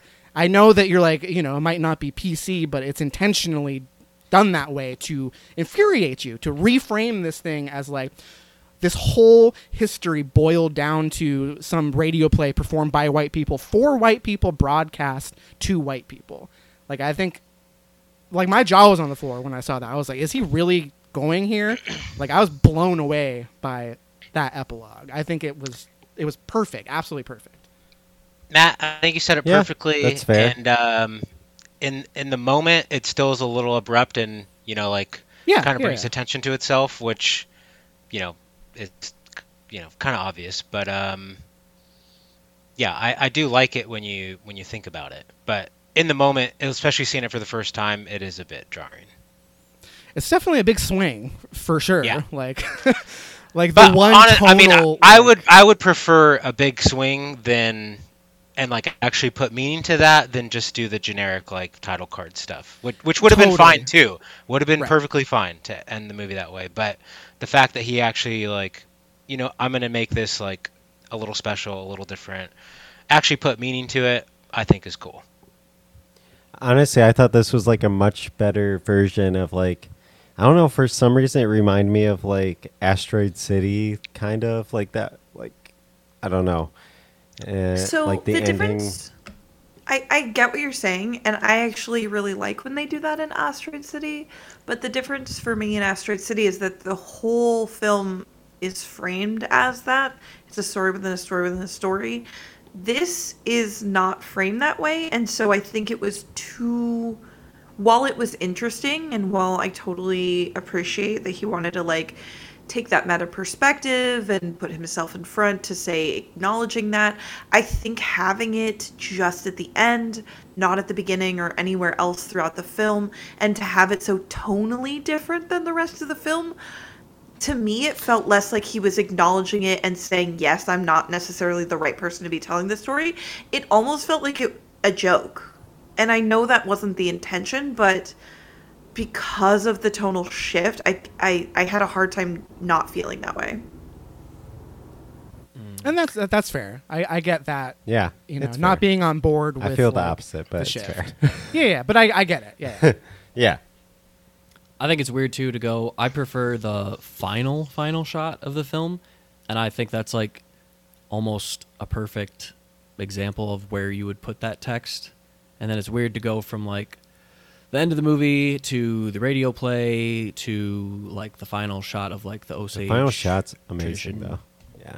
Yeah, I know. I that's would what I'm I prefer that. I would. I don't like. I don't want to jump to this like sticky radio play where they're doing all the sound effects and stuff. That's a cool idea, but then then we go to like something that's much more contemplative and just Yeah, but the other the other option, prefer that you shot. still have to have the Yeah, title I liked though, it, though, right? yeah. Like, you It's still have to have like a finality to what happened. It is like a like a biography or you know of a story. So Mhm. Like I wouldn't want that on the end scene, honestly. Like it was before that we got done and then like you got to just enjoy that beautiful like end scene without any of that like writing over top Also- of it or anything. Also, filmmakers are Yeah. getting a little more meta now, and also Scorsese's earned the right to really do whatever the fuck he wants. and Yeah. for him to choose to do this instead of just like a generic It was thing that's always done uh, is better than you know what we've. Well, what we well, no one's always saying he has no right to do it. It's just no, whether no, it's I think- effective or not. Yeah, we can still I, I, it, even And we're arguing right. that it's more effective than the generic title card thing. I think it Uh, was very interesting, but you, I, I effective, disagree more that it was interesting. more- I mean, I I would prefer someone to make an artistic choice that's different or new than just have them do the same thing that's done. in even if you other don't movie. like it, you'd prefer. Them I didn't dislike it, artistic though. I did choice? like it. No, no, no. you I know you did. it, that's I, I know you did, but I'm, I'm I'm saying you said you would prefer them to make an artistic choice, but you're saying that Yeah, because you liked always. it. So I'm Yeah. saying like even if you didn't. No, like even it, if would you it's prefer- even if I yeah even if I didn't Even like if it it, doesn't would, work, yeah, it would be more interesting than different. just yeah. doing the same thing. I don't think I would like okay. you know like t- uh like bring down a movie too much if they did something like this and I didn't like the reason why they handled it. Like it, maybe Okay. a half star, I don't know, but um I'm always wanting something different. So That's fair.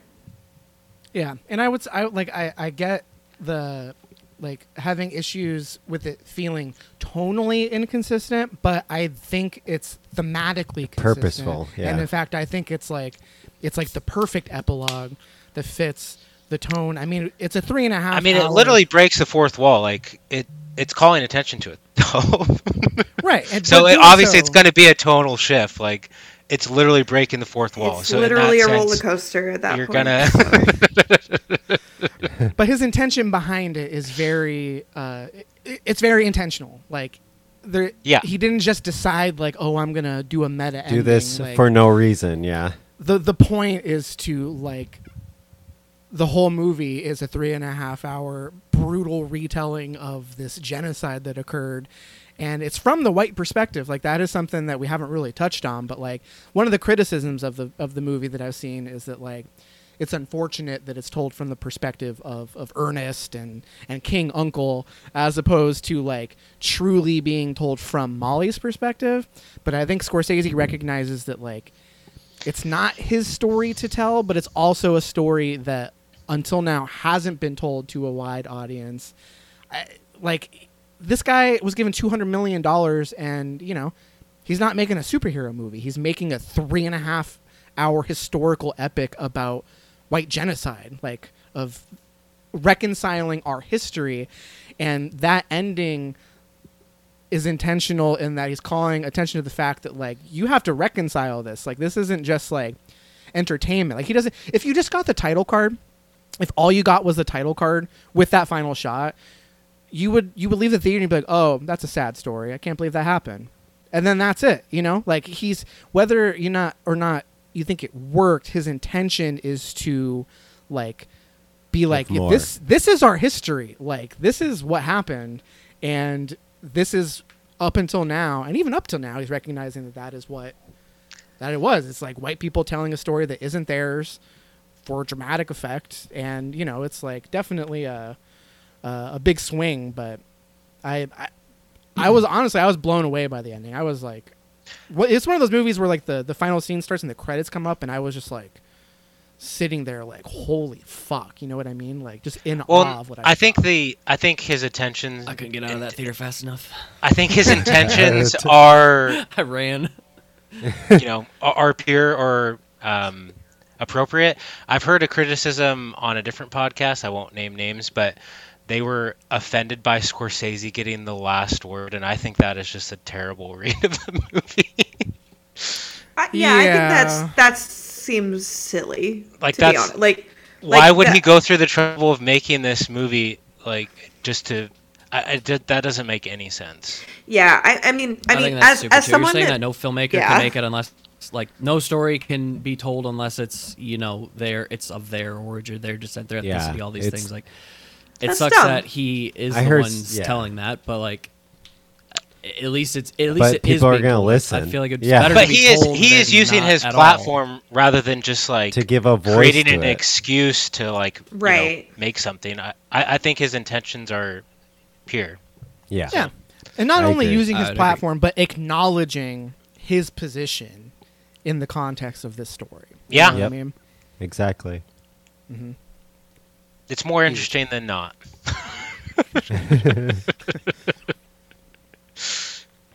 That is true. Um, one one uh, image uh, that hasn't been brought up, but one of one of my favorite scenes in the whole movie is uh, after the first court scene, um, where Ernest is like invited back to the house to like meet with the lawyers. Like that shot of like that's when you really realize like the full scope of like just how deep the conspiracy goes. Where he goes Yeah. into the house, the way that those people are lit.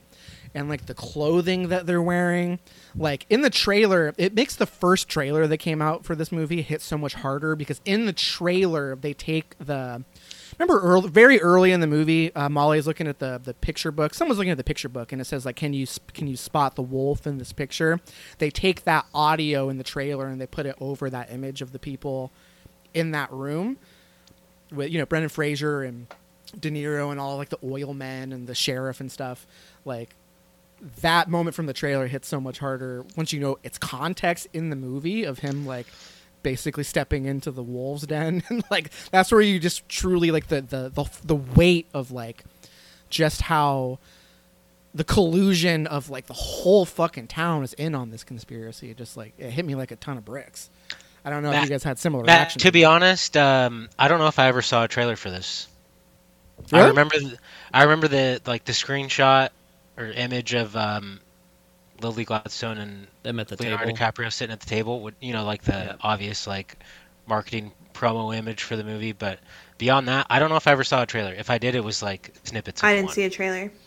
oh interesting I don't Oh, feel like this same. movie's been. I mean, we've heard about it for years as like film fans, but I don't know if it's really being like well marketed to like the masses. Oh they just don't have cable I mean, opening over. weekend. Yeah, I guess I'm I'm under a rock. gotta get those boomers out to I've the seen it before movies, but that's about it. Opening weekend was lower than expected. It was 23 million domestic. It's kind of weird because my theater was packed and it was like packed the entire day. Like I had to like find a good time of the day to go to even get good seats. I had an old couple sitting in my seats. We just sat, you know, to ones right next to them, but that was annoying. I would have told You didn't make to a move? Yeah. And I'm Uh, like, hey, no. those are my seats. It, the theater was like maybe half full, so it wasn't really worth it. yeah, mine was like full, and that was at nine ten. Wow. You half full. I'm making those fucking people move. Are you kidding me? The only time, the only time I Creating wouldn't a chain reaction when is it's my empty. worst nightmare, though. But what if start it. someone comes up and and you're sitting in their seats? And there, you have yeah, That's there's my a chain. Oh, okay. Exactly. That is. I gotta go That's move. their- that's gotta their go let problem. those That's even fucking old worse. You're like, You're only bothering one person. They're, it's the Yeah. other. They're per, then they're bothering everyone else. It's not. It's not on you. right. You gotta just make them fucking move. That literally Absolutely. happened. I told you guys. Honestly, when it I probably went and saw wouldn't take Oppenheimer it- for the first time. Oh yeah. Uh, it would have taken that guy a long time to move, so I just thought I'd just sit one seat down and just save Yeah, everything. the worst You're lucky you angle. dodged that bullet. He had a cane and everything. I didn't want to go there. You know, he looked very comfy in my seat. If he had a cane, he was falling asleep in this movie. Anyway, let's be honest. Oh yeah, he was Vader. He's like, I remember, I was there. Yikes. All right. Anything else? Movie rocks. Hey, I have a question the- for you guys. Patreon. Oh yeah, for only ninety nine dollars a month, you can subscribe to us on Patreon and listen to our three and a half hour long podcast where we talk about killers. No, I'm sorry, No, flowers we talk of the about killer moon. love, baby. Right. Just get into relationship. I do have a question for you guys though.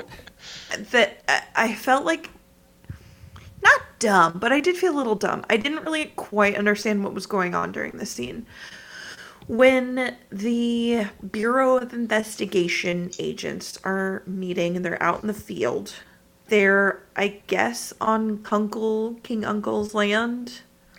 And he's like burning his crops. And then they're like, oh, Yeah, you're going to have uh, a. For the insurance money. Right. No, I got that, but like it just felt I don't know. I didn't quite uh, I will say the imagery of the fire The sh- when it yeah, like the shot was. yeah, the shot was amazing. beautiful. That was so and it goes down and it goes down. But like I didn't really get like the No, I'm with you. There of was- it or There it was some weird uh, scene structure and editing. I thought throughout, Yeah. throughout, not just that, but Yeah, that was, and it that's a kept, good like, example. Right. That that's the one that stands out the most in my mind because it kept ruining that really nice imagery by like cutting back to Leo just like worriedly staring out of his window. And I was like, "What? I don't I don't know." It was for the audacity, like that he could just commit insurance fraud in front of these federal agents and no one's going to say shit to him. I mean, You know, it's like the the rules are not as uh, strict. The insurance companies didn't uh, Was that have all of what the it was? stuff in their contract. Yeah, I think. I mean, they were literally setting fire to the field, and the insurance guy was there, and he was just like, "Yep." That's gonna be, you know, he just bought, uh, he just bought was a fire the policy from me the other day. guy secretly I an thought they were FBI putting it out guy when I was watching it. I was watching. I was like, oh, they're putting out the fires. Yeah, it was like they were like tilling the land at the same Mm-hmm. Time. I didn't really understand. That's how you like contain the contain the fires or whatever. Oh. But like, Right. but I more so just mean like the audacity of like Matt, are you an on whatever the expiration date is. I've collected many insurance uh, policy payouts in my time. Okay, I work for an insurance company, um, but no, I think like Don't implicate yourself. Oof, That but was like- I, I don't know if I would have said those two things. Right that was like the day. Um, They uh, won't listen my impression to this. was like that was like the day that like the insurance policy took effect or something, and he was just like, "I'm gonna fucking light my field on fire and then have my men out here ready to go." It's like he had his own fucking fire squad out there ready to like contain it, so there's not any actual damage to his land. It's literally just to like collect the insurance money, knowing that he's being watched by federal agents. Like they were literally watching this happen. But I think did it was more know like, a that? power a power play. I don't think it really. He at the very least knew that he was being watched. Right. Like there's several scenes of him being uh-huh. like, remember when he walks into the sheriff's office and he's like, "Oh, apparently I'm wanted for murder. Arrest me, Mr. Right. Sheriff." You know, he's just like, he thought he was well, yeah, but the sheriff is Yeah, that's on, to his friend. Like on and his he's the sheriff. And you remember, he's a sheriff's deputy by like whatever. yeah, Right, like he's the but- sheriff's deputy. Like, like I get saying that to your sheriff, but like, I don't think he purposefully did that. Like, I don't think he knew. I don't know. That scene just read really weird to me, and I was trying to figure out what was going on. I think it was just at that point in the movie he still felt untouchable. I think until he's convicted, he feels untouchable. Really. yeah, definitely. Mhm. cool. All right. Well, anything else that we want to touch on before we wrap her up? Mm, Would you have no. rather seen this as a Apple TV miniseries? Barf. No. No. Can't log that, so no. But um, would rather have watched it at home with subtitles. You still can. Agreed. You still can. I You will could've. watch at home with subtitles. I know that's the hard thing, though. Do I want to commit to rewatching this? I don't know. Oh, I'm Not for. I mean, I will. imme- not immediately this year. I should say. Oh man. Down I the am. line, maybe. Gotta get this in. Beau is afraid rewatch is gonna be huge. I'm just do gonna. you mean you need to rewatch The next this? Couple got- months, you I'm gonna It's watch as high three as it can go. What- yeah, I'm it gonna go? sorry. that does not That's- need a rewatch. That's true. I got I gotta get that thing into my top ten. All right, I gotta force feed it Of all to the time? tippy top to the tippy top, dog. It's Yeah, Matt, those are those are secure. Don't worry. we know they'll find space in your list. you got to start Um, cramming, cramming the new stuff. The cram jam has been happening, y'all. It has it has started three months early this year. Oh, I'm Oh, yeah? Hey, Is that there segue? Proud of you. Well, let's not get ahead of ourselves. We should drop stars. Yeah, uh, yeah, yeah, Before yeah, we uh, yeah. talk about anything else. Um, all in order, Travis. In order, around the horn. In the order that we gave our thoughts, or in the order that Oh, I fuck. introduced everybody. I I only assume remember my order of how we It was definitely Options. Travis well, first. it was it was Cinephiles A Digest secret first. third option. Cinephiles Digest. Oh yeah, true, true. It goes true, true. Matt, Travis, Paris, uh, Kyle, Jacob. Uh, no, totally wrong, totally wrong, but that's fine. oh no, what? It goes Travis. Travis. Travis, yeah. Stars. Travis Oh. stars. Mhm. Uh, you know what? Fuck it. I'm gonna go five stars. I'm gonna give this thing five stars on rewatch anyways. Might as well do it Yeah, now. yeah, get ahead of it. Get ahead of it. Get ahead of it. Exactly. This is a pre. This is a pre rewatch rating. I This was in between a four and a half, pre-read. five. A okay, so all right, li- here here my justification for this. So when I first and this is this is uh maybe a little bit of uh, dirty Here we go. here. Here's the justification. This is All right, why you so- should fuck. Dirty laundry. I- yeah, let's, when I first saw let's rail him after Oppenheimer, when I first saw Oppenheimer, I was not 100% sure if it was a 5 or not. Gave it a 5 anyways. Saw Oppenheimer again and was like, "Oh my god. I saw a completely different movie. Easiest 5 star I've given in years." Or, you know, a long time. Don't focus on the duration of the last 5 stars. you went from you went In from years. a five to, To a a completely five. different movie. Oh, it's definitely a five. like well, uh, you know, it's I like even I- more a five. You know, Travis, you give me shit Nolan for It my light five. rating It was a light often, five. but I'm gonna say that don't completely make no different sense. movie. Completely Light different. five. Yeah. No, but this movie has feelings of Oppenheimer for me, where I'm like a little long, a little talky, but like I can see it. You know, like you squint and you're like, that's a fucking masterpiece. And so I think we got the same Yeah, situation. you gotta squint here. really hard. No. I'm real far. I'm always real squinting, baby. Let's go. My eyes are always half Quentin open. Tarantino over here. yeah. Not half closed, half open. We're optimistic over here. Uh, five stars, baby. It's a Oh, faint yeah. heart, but it's there. There it is. Well, you know my star rating. It's five. Heavy five. oh Like yeah. Oh yeah. All right, Paris. Oh yeah. So when Kyle was like, "I already know your stars," I was like, "Ooh, what did I rate this? I didn't remember." um, and I looked and was like, "That's not correct." I'm giving it two and a half stars. Thank you. Wow. Ouch. You are a hero. Man, a hero. I love it. Put him in his place, Paris. God does love You it. showed him. All right, Jacob, you're up. I'm giving it a four and a half. Mm, Oh Coward. yeah. Hey, no, that's good. That's good from that's hey, good from squint, Jacob. Jacob, just Yeah. squint a little. And I you'll, don't give a you'll lot of see It's a fives. masterpiece. All right.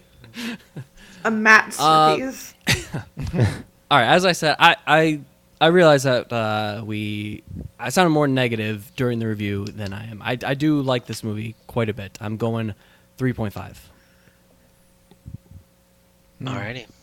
that don't make no sense. not your rating, not your not your rating, but like you. I thought we were like.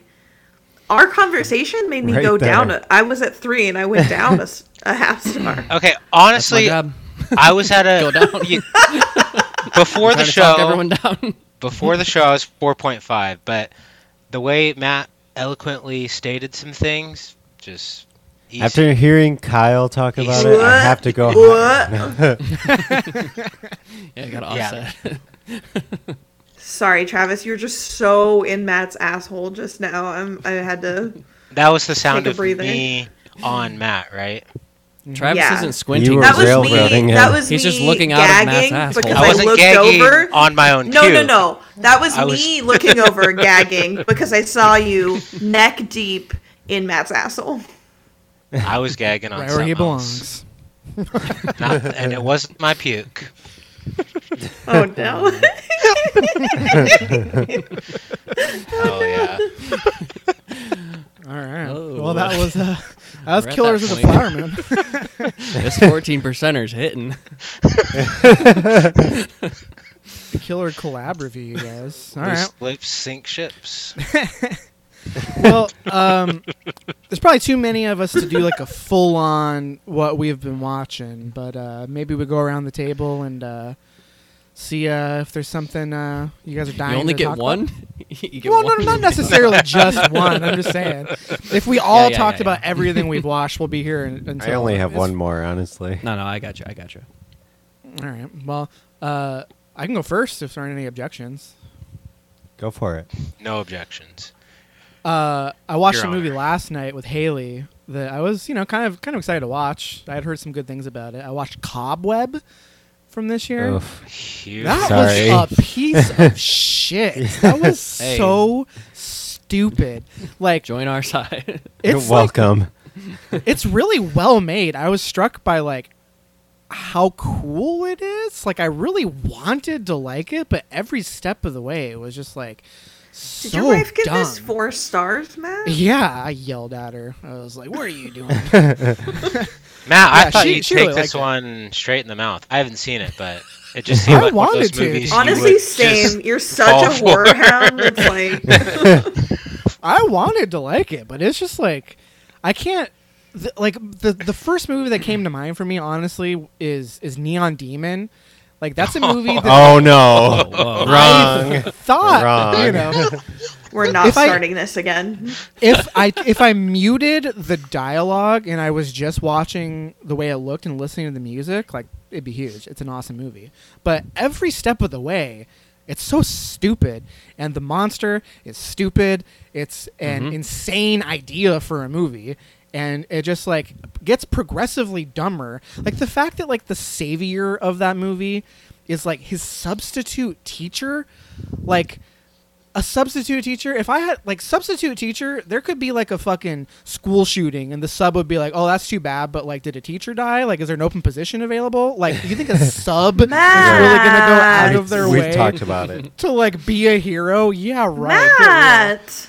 No it's bad paris you gotta watch this thing you gotta weigh in Okay, I'm not. That's not a judgment on the movie. That's a judgment on you judging substitute substitute, teachers? teachers. listen As i someone am who speaking works at a school and actively interviews substitute teachers on the reg three today, I would say that's just not true. It's a very hard job. I understand. I'm just speaking from experience and the substitute teachers that I had growing up.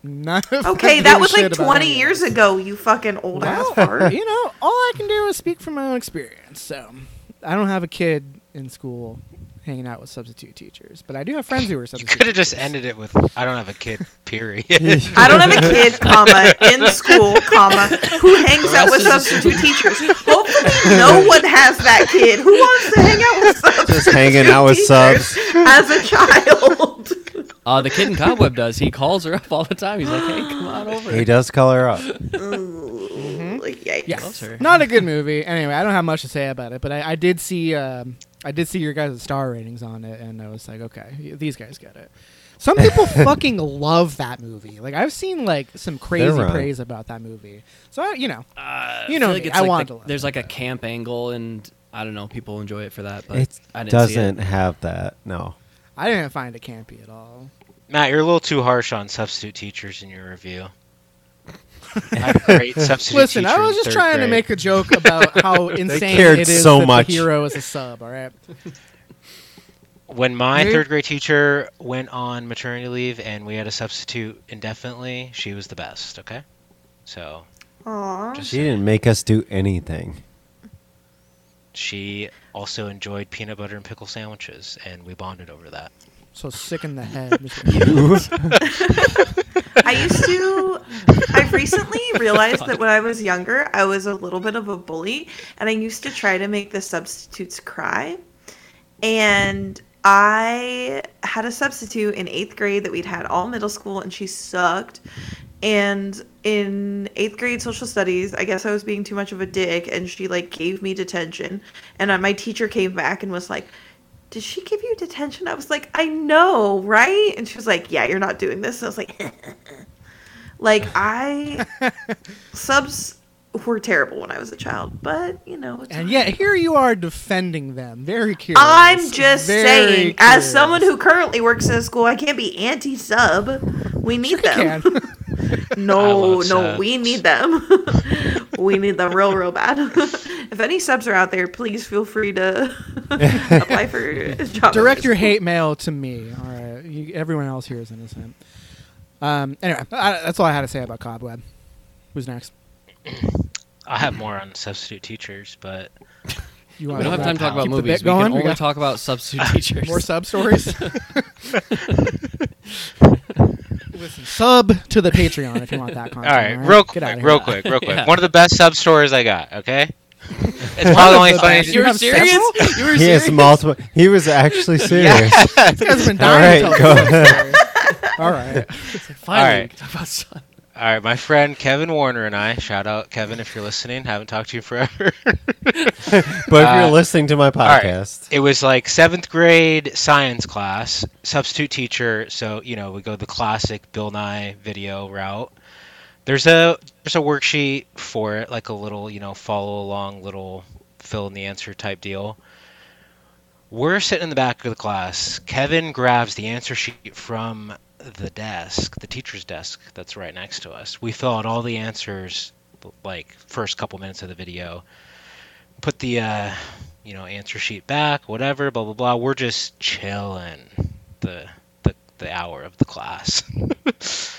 uh, substitute teacher comes by, you know, partway through the video and is like, "Oh, you know, like calling attention to like we're not watching the video." And we're like, blah blah blah. He looks at our answer sheets and we have all the answers, and he's like, "How do you guys have all the answers?" And my friend, with no time to think, says, "Oh, I have this one at home," and I fucking lost it. It was an amazing response. You had to be there, but for him Oh, geography. to have the I love a story when Inside the end joke. you had to be love there. those. Yeah. It's a great Don't story, not someday. just for your friends, but No, for I mean, the whole podcast. I thought we were. if Kevin's listening to this, he's Listen, dying laughing. Listen, yeah, I thought we were. thought that was so funny right now. I thought we were dead to rights, like busted. Like, how do we get out of this? And Kevin just hits him with the, "Oh, I have this one at home," and the teacher's like, "Oh, okay," and just totally bought it. It was amazing. Was like, this Kevin guy, Damn. I need to hang out with this guy. hey, I was an impressionable young man. It was seventh grade, all right. I was trying to make, Jesus. trying to plant my Trying to flag be at a railroaded. new school. Okay? it was rad. Okay, you had to be there. My version of you Great had to story. be there was uh, the chemistry teacher said when worlds collide, and from the back of the classroom I went, "This Oh, is what it's yeah. like when worlds collide." The whole the whole room erupted, and I felt like a hero. That's wow, version were you a class be there. clown, Matt? That sounds Wow. class clown. cool guy here. Seriously. Matt, that sounds like a fucking Reddit story where someone would be like, and then everyone got up and clapped. Like that didn't fucking. I gotta happen. stand. Yeah, never Come ovation, on. no, Matt, did that teacher- really happen? Come on. no, give that definitely happened. Okay, so you were the class clown. Bullshit. Um, nah, I wouldn't call myself the class clown. I just, you know, Okay. I couldn't. Re- You I just couldn't retired resist. after that. You took your yeah. shots. Quit when Yeah, exactly. You gotta I- quit when you're on top. Miss hundred percent of shots you don't take. I made them count. My success rate was 100%. All right. And it's because I only took the shots I knew I could land. One out of one. I was one for one being funny in high school. It was huge. They're like you were the guy who did that once, right? He's like, yeah, that was me. People are still talking about me, you know? At the 10 year, that was the first thing people thought. Sure. I mean, you're still talking about it at least. You guys remember that absolute legend in chemistry class, bro? Oh anyway, man. all right. Someone else gotta- talk about. I gotta movies. call Kevin. I gotta see what that guy's up to. See how he's doing. Kevin's in prison now. No way. He was the freaking high school quarterback. He was cool. that, rem- there- that reminds. There's an "It's Always Sunny" episode where they're like going down memory lane. and It's like, oh, dude, we gotta call Grady. Oh, Grady, he was the best. Grady killed himself. yeah, yeah, like a month back. Yeah. oh no. And they're like, Should've caught him sooner." That's Uh, anyway. Kevin, I hope you're with us. Hope you're still there. Jesus. I'm sure Kevin's- you are. Kevin's Kevin. out there somewhere. Okay, You're That guy's probably always the okay. best. Love you, Kevin. All right, is it my turn to talk about my one movie? Yeah, sure. Yeah. All right, so don't laugh, guys. You're Uh, laughing, so Tr- trying to not get into to. the uh, the spooky s- season, and um, went with the. I was teasing my way into it. I don't know if you'd call this a, a horror film. It's more of a thriller, but uh, I watched Fear, the the '90s thriller starring Mark Wahlberg and Reese Witherspoon. Has anyone seen this? I have never seen it. no. Have not. I haven't even heard of that. I mean, it is like pure '90s trash, in a good way. That was like pre Boogie Nights, right? Wasn't that like Nin- mid '90s or was it 96 was So yeah, Fear. it was pre Boogie Nights. And I will say, Mark Mark Mark Wahlberg is Mock. Bag, Mock wah bag. uh, first thirty minutes or so. He is brutal in this. He's doing this like sweet nothing like whisper performance to Reese Witherspoon, and uh, t- it does not work. It is very corny. But uh, once he turns into the like psycho boyfriend, he's awesome in it. And uh, this movie is kind of a mixed bag. I, I think it's entertaining, but there's a lot of like bad things you could point out about it. It does get bonus points for being set in Seattle. Uh, there's some shots of the skyline, and the Kingdome is prominent in one of the opening shots, which is huge. Have a lot of nostalgia for that place. But uh, yeah, it's a it's a pretty uh, sleazy movie, so I like it in that regard. But um, it is a little weird um, with some of its just some of the things that are in the movie. Like um, here's an example, which is a great example, but it's it's a terrible one. Uh, Reese Witherspoon's friend Alyssa Milano, her her character comes over to the house at one point, and uh, Reese Witherspoon and her little brother are sitting there, and her little brother's like maybe seven years old, and Alyssa Milano's character comes up to the little brother and like gives him a little pat on the head and is like, "When are you gonna grow up so I can ravage you?" Like it, it's just God. like weird Oh my things like that in this movie where it just doesn't What? make a lot of sense. Yeah. what? Brutal. He's seven?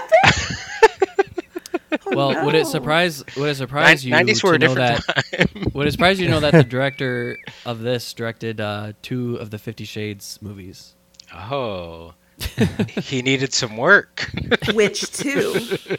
Uh, Fifty Shades Darker and Fifty Shades Freed, I believe, are the two subsequent. I think those are the, the first. Yeah, Second not and the first one, so that's embarrassing. Not the. Yes. He's the jobber. They had the auteur do the first one, and then they brought. Well, I mean, the just jobber. in line, very in line with the the rapey vibes, the, the Oh, yeah. weird sexual vibes. there, yeah, there's a lot of weird stuff like that in this movie, especially like with the dad. Uh, William Petersen plays the dad in this of Reese Witherspoon. Um, but I do think it's like a solid little thriller. Like you know, there's issues with it, and it may not age that well, but as like entertainment, it's pretty good. Um, and there's like a home invasion aspect of it towards the end. So Matt, you might be into it. Um, Oh yeah. So yeah, it was uh, it was worth watching, but it's not really a great movie. Not that I was expecting it to be, but it's uh maybe better than you would think it is or give it credit for. Nice. Kingdome, kid diddling, what It's more huge. could you? Which, everything I look for in a movie. No, I've always been curious about that movie. I've never seen it though. Is it streaming somewhere? How'd you watch it? he bought it. You He own- bought you it. the Blu-ray That's why a he's laughing. Yeah. I bought the Oh, Blu-ray for no. like six dollars recently. Here we go. That's why there's a three Recently, star. yeah. Yeah. Recently. Had to justify that purchase. No, no, no. I mean, it's it's anywhere between like a two, five, and a three, but it's it's worth watching. And the last like half or so is pretty solid. So Anywhere between. Alright. What's between a two and a half and a three? Two seven five. 2.75, Not on, on our scale. it's it's user choice, whatever you're feeling when you get Two options. decide to log it. yeah, this is like a two point five six for It's me. like a 2.834, I Oh, think. yeah. All right, you know what I mean. Whenever you're stuck in between a fucking star rating, you got to decide. And I went up on this one. Okay. Nothing crazy about it, all right? Doesn't say anything about me. no. All right. Uh, I can go. I can. Uh, I would like to piggyback off of Travis's little home invasion comment. Uh, Oh. I will be very brief in some of these, but I do want to at least mention all of them. Uh, Sorry, Whoa, Whoa, whoa, whoa, whoa, whoa, whoa, whoa, whoa, buddy!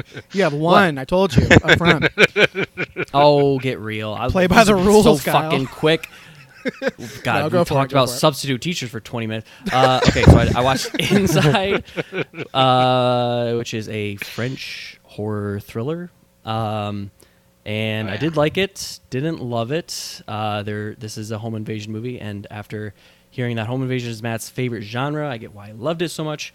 Uh, there is some very suspenseful moments, and there is an amazing shot of the face in the background fading into darkness. Does anybody anybody who's seen this remember that? I have not Amazing. seen this in forever. Like before I had a Letterboxd.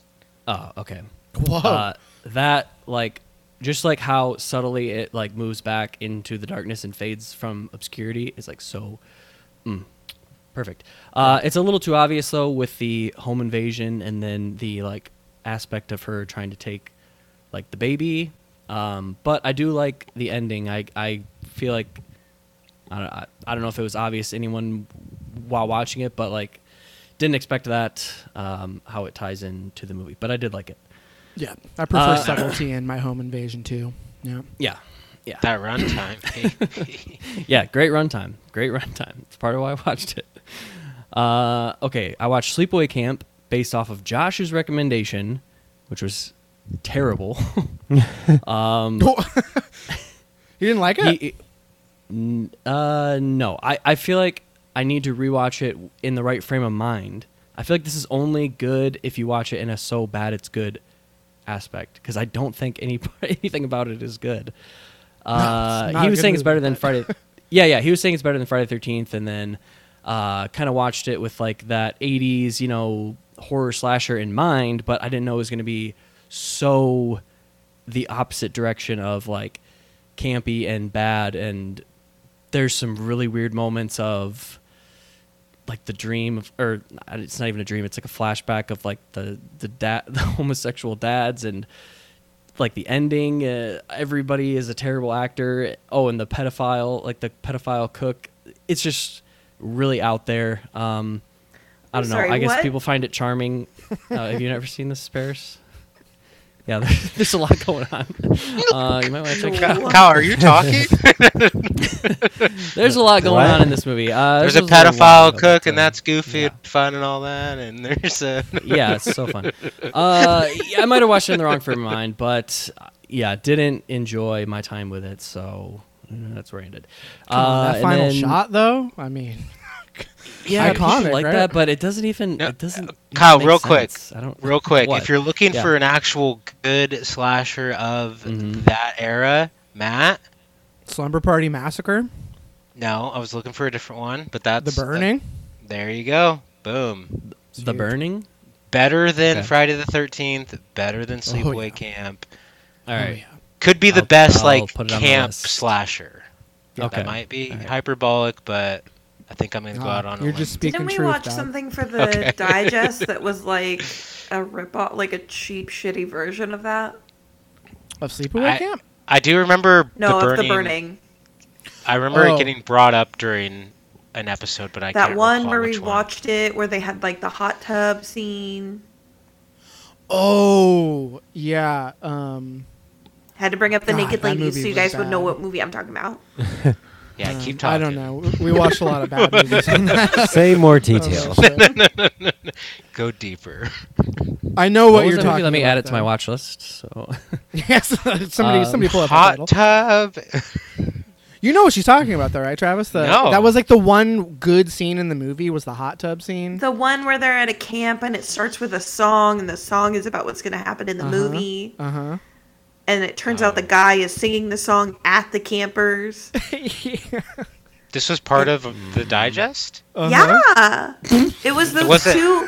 It was with that one So paired memorable. with um, Valentine's Day Massacre. Happy Yeah, that Death wasn't Day. That long. ago, No, like. Travis, it was like the last movie Texas we Chainsaw watched for or the- My Mad Bloody Men. Valentine. Madman. Yes, Oh, it was- Mad Oh, okay. Sorry, that Mad movie evaporated quickly from my Like, mind. Evaporated Holy just like steam from that hot tub. that movie sucked. it was so disappointing. I thought it was going to be at least decent, but it was. but I think that was like a like a shitty version of The Burning. I think it did come up. In right, yeah, I think. Yep, yep, yep, yep. That's all coming back to me now that you've spelled it out, letter by All right, letter. I'm sorry to railroad you. All Kyle. right. Go. Uh, yeah. yeah. No, no, no. Uh, last one. This one will be Not the very brief. I did watch Nosferatu, which you guys did talk about on the digest. Huge. Um, liked it, didn't love it. I really enjoyed it up until he gets on the ship, and then I feel like it kind of goes down from there. So yeah, pretty. I mean, very short. Obviously, it's a silent movie. Cool. Uh, lots of cool stuff for the time, but um, gonna be honest, didn't hold my attention as much as I hoped. Can't wait for the remake though. It's Gonna be huge. Can I tell you guys a secret? Yep. Yeah. That while I technically watched it, I was working while I watched it. The Whoa, especially the revelation. latter half. The truth comes and Revelation. it is a silent film, so you can't you can't really watch it while you're doing You have to pay attention. That's awesome. Uh, for the record, Paris gave this a two and a half while not fully paying attention. I mean, that's part of why I wasn't paying attention is because it was so. No, I mean, like I said, it's up to a other. certain point. It's interesting, and then I feel like it goes down from there. But, That's uh, how I Well, felt when we I had we it. had paired it with Bram Stoker's Dracula, so I was like, Mm-hmm. well, I understand the story. Like, it was the same story beats, so I was like, I already get it. It's just not interesting. It is a very old movie. I will give you that. I think it was just. It's only like a hundred and one years old. I think it was just. I think it was just too old for me, old. and I and I like it was timing wise that I had to like record right after we were working, right after I was working. So I was like, great, I'll just like watch it while I'm working, no big hmm. deal. And then because I was working from home, and I was like, ooh, this is a silent film. Yeah, silent films and foreign films are hard to watch while you're working. Yeah, when there's title cards, you Gotta gotta read them. Fun fact. Just in case you didn't know. that is true. But I feel like it's been a long enough. To the Like, like that was pretty early on in us recording for the digest, so I was like, Ooh, I can't say anything about it, but I feel like it's been long enough. I can I can let you guys know. You know what, Paris? Just be full transparency from here on out. Um, I won't Oh. judge you for it. Okay.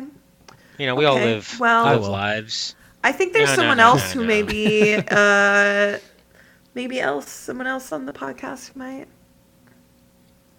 his name is Matt. He judges everyone all the time for everything. So I don't know who you're talking about. I mean, everyone has their own individual experience with the movie.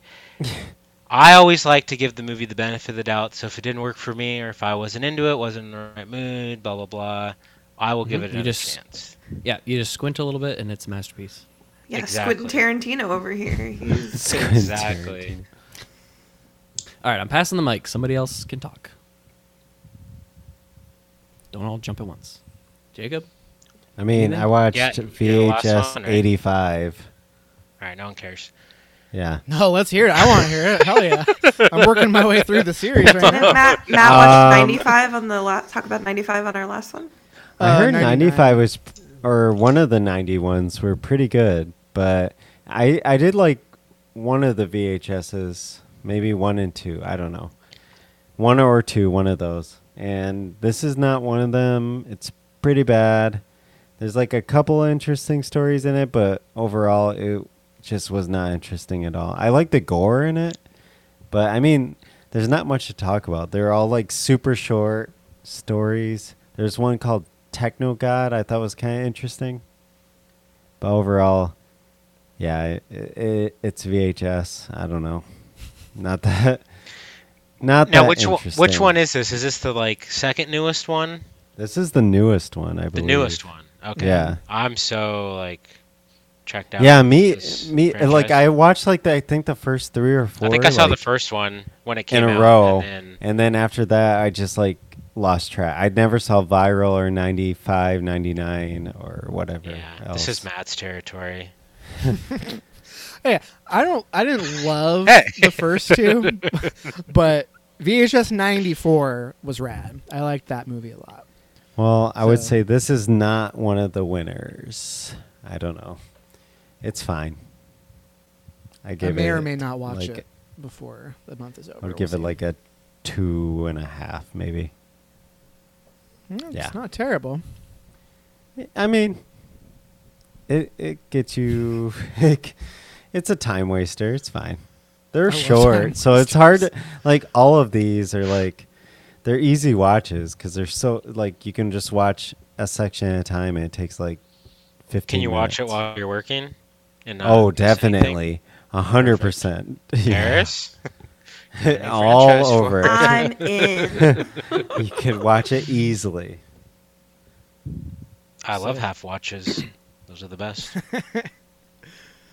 All right. So well, bad you don't have to pay attention. Those are the best ones. Paris, what about you? Anything you watched uh, recently besides uh, Killers of the Flower Moon?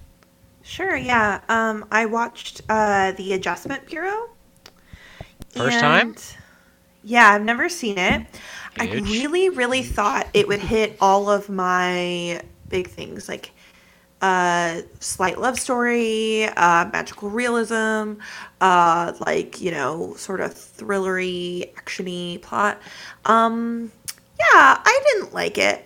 Uh, I don't know if I, I need to expand on it too much. It's like a fucking twelve-year-old movie, but it always Is it for, seemed for 12 year olds or it literally came out 12 years no. ago? It, Came out sorry, 12 years ago. it came out twelve years ago. Uh, it works, Um, or it works both ways. I remember I mean, liking I- this movie when I was 18, but I have not rewatched I, it since. I had a mind of a 12 year old then. So okay, I I think I'm in the same boat, Kyle. Just Yeah, a couple yeah. years. I, I totally get that because like I really wanted to like this movie and I feel like I okay when I was younger I thought Vanilla Sky was like the epitome of like cool filmmaking. It just like I was like oh my god the twists and turns and the spoil and the ending and the twist and oh my god it's so interesting. And and then I watched it recently and I was like oh this is not a good movie. And I feel like Adjustment Bureau was similar like it was very of its time. It also it bills itself as sci-fi but mm. and this is not a spoiler because it comes very early on the sci-fi aspect is actually angels and god which i always find really interesting like i love your constantines and your dogmas and anything that this sort is of why plays Kyle with that liked it. I But don't remember think a those are single thing about this movie. I just want to put that out there. Same. Other than the image on the poster of Mark I re- Wahlberg running with Emily it's Blunt's it's in hand. it's Yeah. not mark Wahlberg. Or, it's Matt sorry, Damon. Damon. Matt Damon, yep. That is a Fears- very fears different. How line. dare you put that More shade on Matt expensive, Damon's Mark name? Wahlberg. Mark Mark Wahlberg is trashed, and Matt Damon. There's been a lot of Mark Wahlberg and Matt Damon on the show, whether you think about it or not. Okay. If you mean basic white men, then yeah, I guess. Well, they were both in The Departed together, directed by Martin Scorsese. I mean, it potted. I just was I just had fear on the mind. Just saying, you know, I was we were planting seeds Okay, unknowingly okay. Okay. All right. Honest mistake. Um, Jeez. I mean, Mark Wahlberg did do a murder, and Matt Damon seems like a very nice man that like donates to charities. So like, Wait, Mark Wahlberg killed know if- someone? Yeah, yeah, dude, Google it. We don't have time. Too. We don't have time. we don't have Oh, time. God. Google Is it. this like a Ray Lewis scenario? what man? we don't have time. We don't have time. Google along. it, but Best guy around. yeah, Google it. But I don't think the that uh, Matt Damon would like to be compared to him.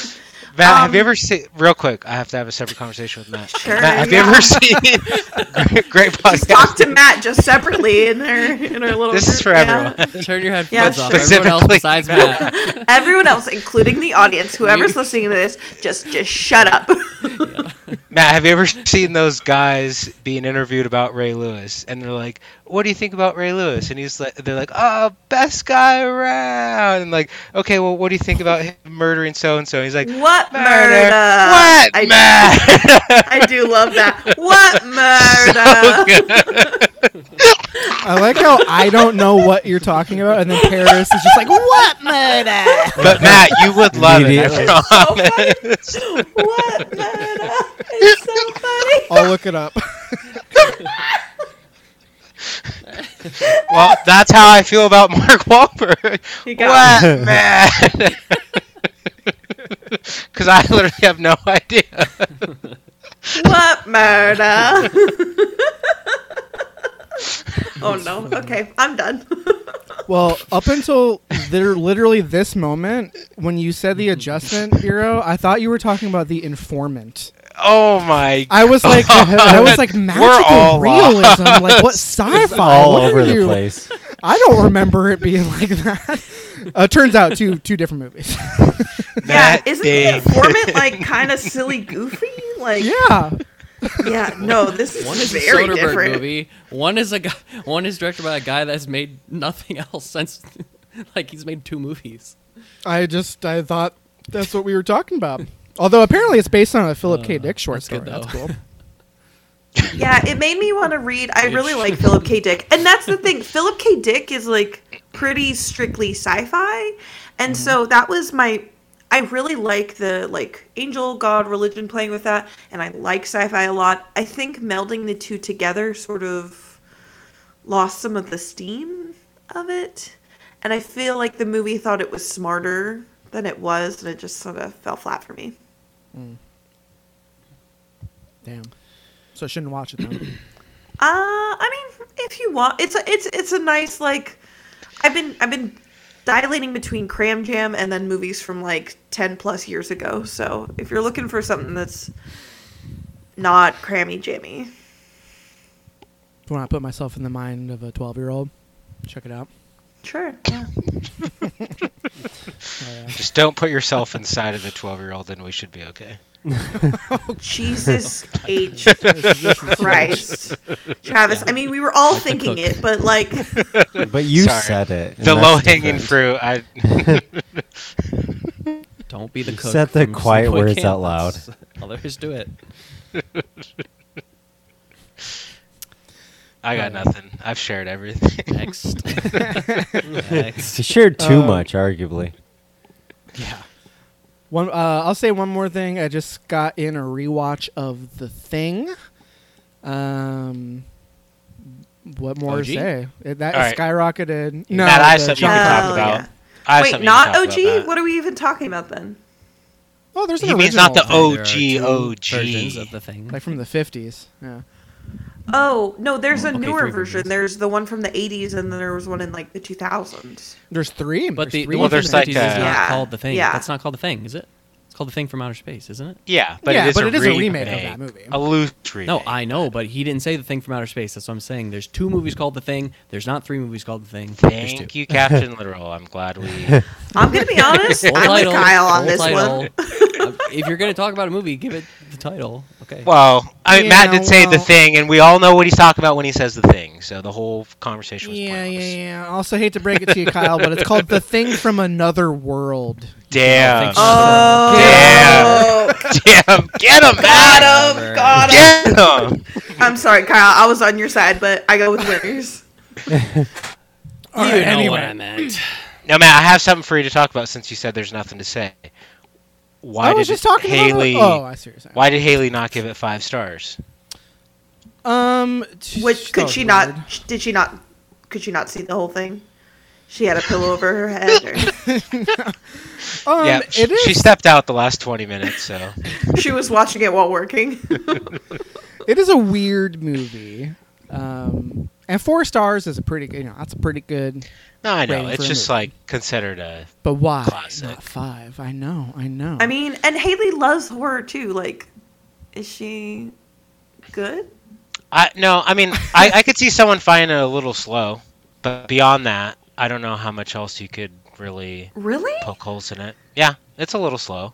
Oh man, to me the thing is like a classic, like epitome of like great body horror.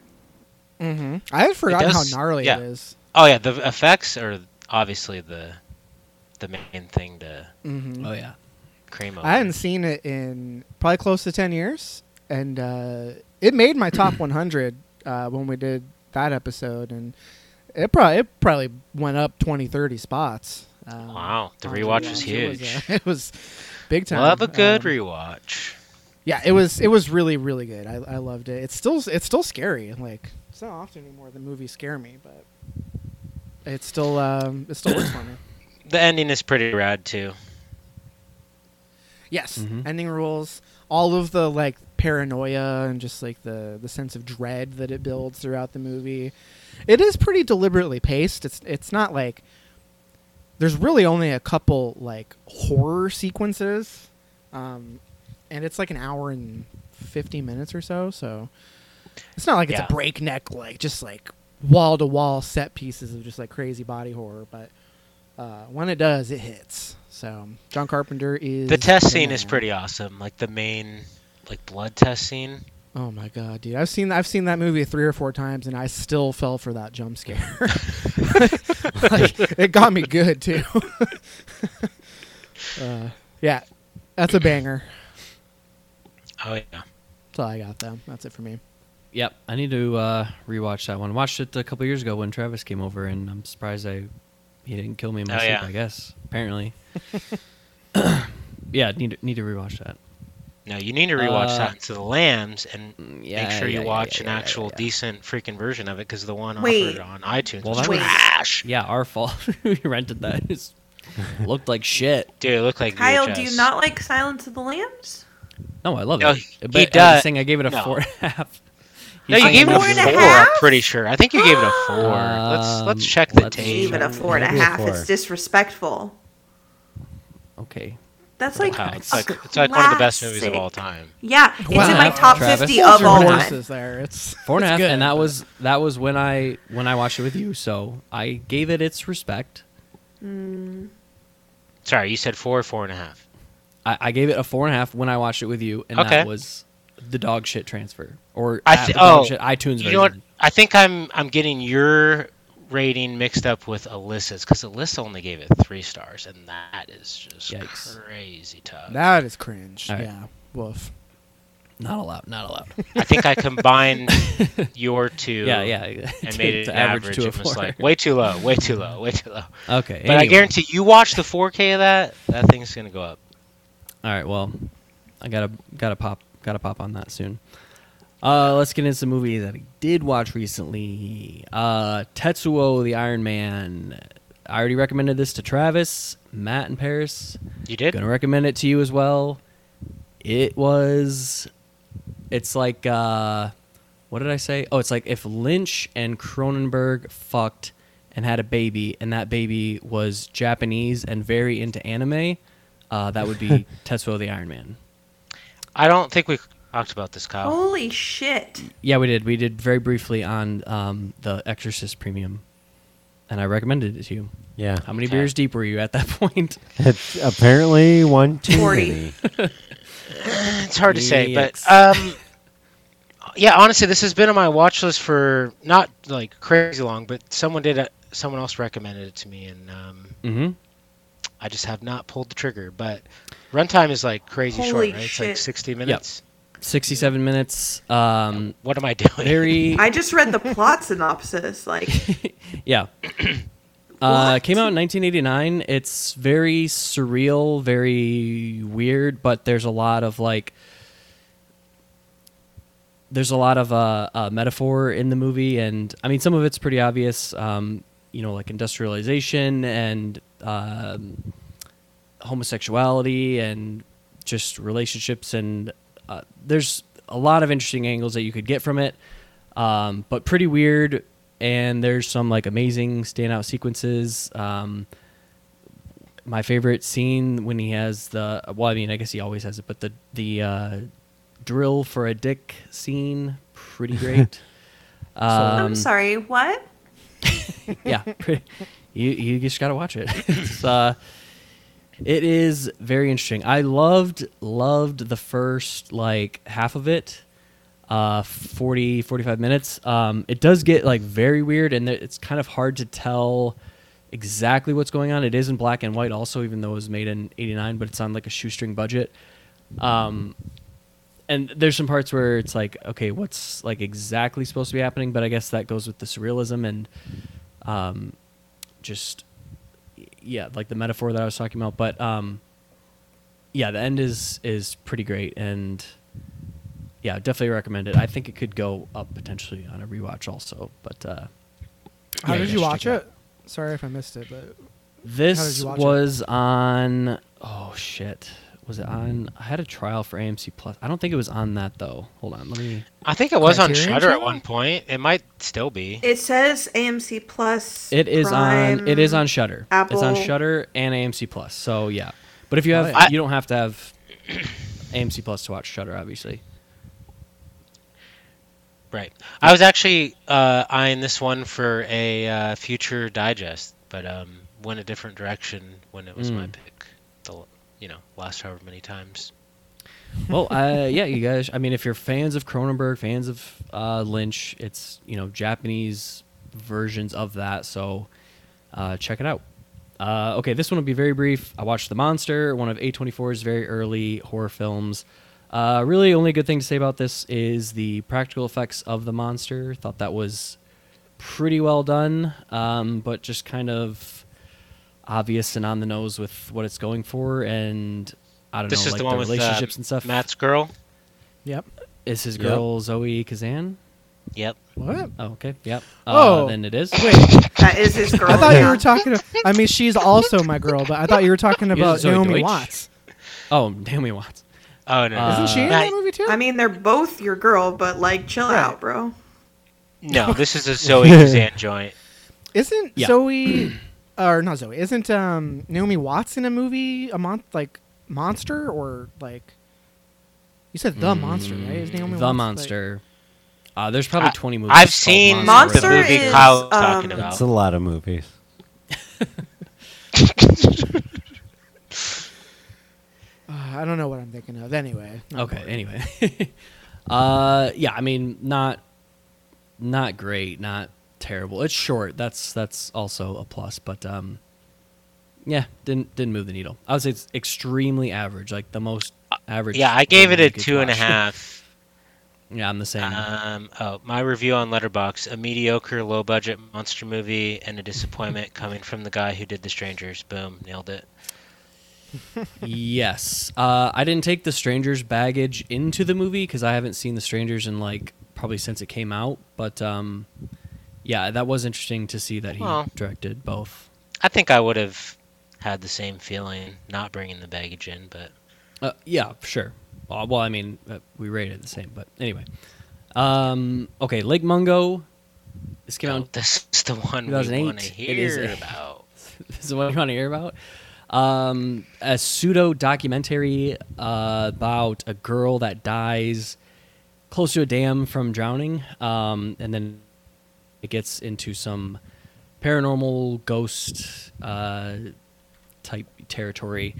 And uh, yeah, I thought it was very well done. Like the just like the the documentary style, it re- kind of sells you on on that, and you do have to suspend your disbelief a bit, just like any horror movie. But um, I like the moments where they are reviewing footage. There's like a, a found footage aspect to it too, because the the son or the brother gets into uh, filming, and he sets up some cameras, and you kind of are rewatching a lot of footage. And when they review that footage, you're finding different things, and a lot of that stuff was I thought very effective. The end was very effective. Uh, just you know, for for this type of movie, I think it's like close to as good as it can get. Uh, you know, might not blow everybody away, but like I said, for what it's going for, I think it's very, very good and very effective. And if you guys haven't seen it, check it out. 87 minutes, also huge runtime. Now, I feel like that movie has a following, and there is like an infamous scene that I don't know the details of. But I'm very curious to watch it, and even more Yeah, curious spoil it. that every, everyone's given it a 4.5 lately, but not to call out Matt, but he has it at 2.5 on Letterboxd. Matt, do you care to explain yourself? Oh, Matt has seen it. Okay. Mhm. Listen, Matt, what you people- hated this movie? People who listen, they know my work. They know my resume. I gave it 2.5. That's all you need to know. Okay, not Matt ha- does not have Not an opinion. on his rating. Overrated. when was the, when Matt, did you do, watch? do you, this yeah, thing? when did you watch this? Do you recall? Um, probably close to 10 years ago. Are you willing to give it another shake? Um, See if I'd you be were wrong. willing. Am I going to prioritize it? No. I Are see. gonna- I knew but- the movie had a reputation when I watched it the first time. What Oh, You know what here I we go. So, like, Matt's it's, got a people, zag, zig when they want to zag. yeah, people have loved it since it came out. You know, there it's had its defenders since the beginning. So I was stoked to watch it, and it's boring and stupid. I mean, Matt's like, and poorly "Look, made. Poorly I've made, had too. a chip No. on my shoulder when it comes to this movie. There's nothing new here. I wasn't gonna say anything. All right, you brought it up. I don't I want had- to yuck if you view it in yarn. the in a lens of to. modernity when it's like supposed to be I, I don't know i feel like it's supposed to be this like you know shoddy documentary that's uh, you know about ghosts like how how good is it supposed to look and be? And all of that stuff was affected to me. Again i think it's something that you have to buy into. If you don't buy into it then you're out. And that's you know your rating's not going to move from that. So I'd give it another watch. It's not very long, but in my memory, I recall it being very disappointing, and I I was pretty bored. I kept waiting to be interested in. I, I guess the interesting aspect of you giving it a low score is that typically you would be one to like praise a movie like this. So I'm even like more curious to check it out now that I know there are fans of it, but Matt is not one of them. on paper, it's in my wheelhouse. I just it, it didn't resonate. It's an outlier. Well, this was Yeah. okay. So an interesting thing about this is okay. So it's Australian made, but it's a, it was a year after Paranormal Activity. I feel like it has kind of very similar angles and aspects to it, but this was like more engaging because of the documentary style, and it brings in more aspects about the people's lives than something like Paranormal Activity, where I think that movie's a little bit more boring. This keeps you engaged longer, and there's angles brought into it like their personal lives that it's like you don't really know somebody until like they could uh, like you might not know somebody until they die and then you're uncovering things about their life that they may, might want to keep secret their whole life but like they're dead and now you have this access to their life right? And it's weird that you do. I don't know. I think i think that aspect is also interesting to it but anyway I would watch it. It's uh it's very short and I think it's on I don't know, it's streaming somewhere. You could you could find it easily. I think it's on Shudder. Shudder. There you go. I have to. Now I now I have to. Now you have to. Here does. Paris? Gotta weigh in. Are you gonna assign yourself some homework? A little quiet over there. nope. No. Fair. Okay, last thing. This will be very short. Very short. Uh, I watched Cat Jeez. People, 1942. uh, this was another movie where I was very, very invested in the first 40 to 50 minutes. Loved the first 40 to 50 minutes. I thought that they kept things ambiguous enough to be interesting. And well, if you guys don't know, the plot's kind of like this girl who's from, uh, I want to say, Russia, uh, somewhere in there. Anyway, Serbia? their beliefs, Serbia. There you go. Their beliefs Close are that enough. like if they if they're like intimate with somebody, then they'll turn into like a a large cat and uh, wreak havoc or kill or whatever. Anyway, in the beginning they keep that very ambiguous. In the end, they kind of show their hand, and it's less interesting to me. Very light on the horror angle, but uh, I did find it very engaging, f- even for the time. Um, and there's some great use of lighting and like shadow in the movie. Um, but yeah, I liked it quite a bit. I would also recommend. Not, and I do want to watch the. Uh, Paul Schrader did a remake of this. I think was it Paul Schrader? Yeah, hmm Yep. definitely interested in one. watching that now. Okay, Not. we haven't seen the one. original. Okay, of course you've seen the Paul Schrader one. Why am I not surprised? Oh yeah. Yeah, definitely interested good- in for seeing good that reason. now, though. yeah. Okay, that's it for me. All right. Are we done here? Shut her down. Seems like it. Jesus, Matt, you're the worst host. Oh, are we done? oh my Is that it? Damn. Jesus Christ. Like, come on. Be fucking for real right now. Nothing else. No other movies. I didn't really. I haven't been watching much lately. I haven't been too busy No. playing video games, so. Cool. We did uh, No. take a week off of recording also, so that's kind of why I had so many. So little sorry about backlog. that, but I tried to keep Oh, it. no, uh, you're good, brief. dude. All right. Cool. All right. Well, great success. Good job, guys. That was a huge, huge episode. Mhm. Um, We did it. uh, I'll do our plugs. Cinephiles Digest. Subscribe to the feed. Uh, you know, our recording schedule is uh, sporadic at best, but you know, we've been around a long time, so Can I just not going say anywhere I, either. I am actually jealous of our very uh, uh, organized, on time. You could set your clocks by them sister podcast, Suds and Cinema. The recording schedule. I think I think we could do better, guys. I'm talking about They Thompson. have We try way to more episodes than we do, and we've been doing it for longer. It's So true. they definitely have uh, their shit together. uh, but anyway, subscribe to the feed, and uh, Kyle, I'll hand it over to you. Sure. Uh, we are Suds and Cinema on all platforms. Pretty easy to find. Um, yeah, I don't know. We don't have uh, not too many other plugs. I don't know. Uh, you know, plug your premium Instagram. content, dog.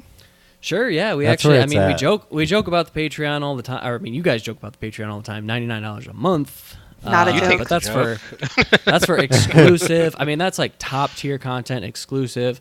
Uh, Exactly. Substitute teacher stories. We got uh, Kevin is on there.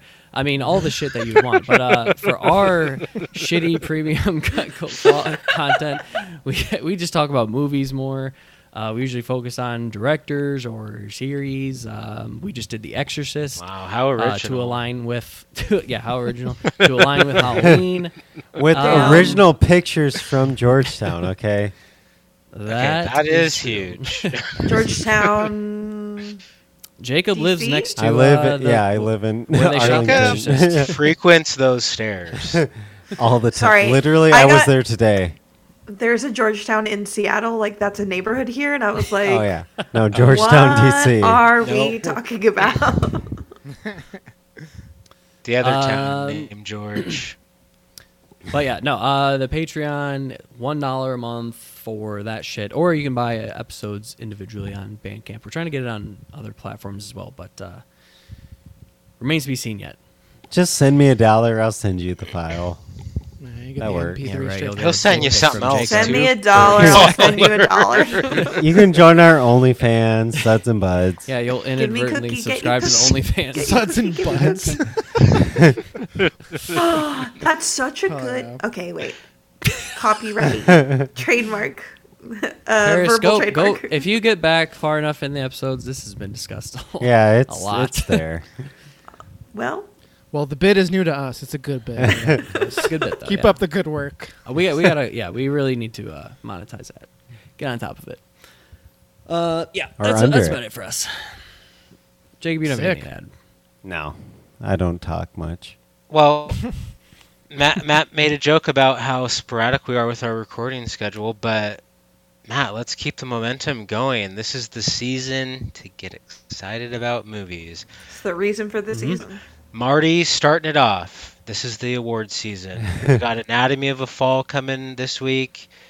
and it's just going to be bangers from here on out. Yep. I haven't looked at the schedule, Things. but I'm hopeful. Well, Nothing but Poor Things is coming out. Oh Yep. yeah, very excited for that. Hopefully, we get Zone of Interest. I don't know if that's going to happen, but I am crossing my fingers. You We'll better make an and effort see. to go see that. I'm sure I will I'll do it. drive. I'll drive to Detroit if I have to. if it's playing anywhere in Michigan, I will go. All right. Is that the new movie from that fucking keep you to it. Skin hack? Mm-hmm.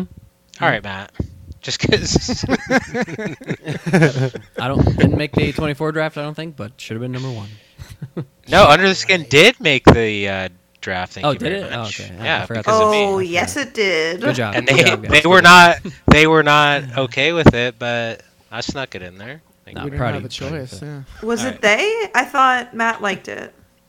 I do like that movie. I don't think you guys were like stoked for it to be on the list, but I snuck it in, you know, early enough where it didn't ruffle too many feathers. All right, great plug Pretty for sure that that's how episode. it Go plays listen. out. Yeah, check out our draft Shut her episodes. They're huge. Hey, Kyle, anyway, you, you opened the can of worms. Nah. Sorry, I'm sorry I did. I'm sorry. anyway, well, that was fun. We should do this more often, like collabing with Yeah. you guys. So um, Mhm. anyway, subscribe, click that like button. You know, you know the drill. So check it out. That's gonna do it. Let's get out of here, guys. Shut her down. Adios. I almost said Yeah. stay spooky again. Peace to all my people around the world across the block. Kahed Belaja, where I get my chala. Reporting live from the universe? It's the First Nations MC. You could do the search. Who been through the worst? Surviving genocide, fighting for a better life. They try to set aside the true history and keep us mystical. They say they founded this country on biblical principles. It's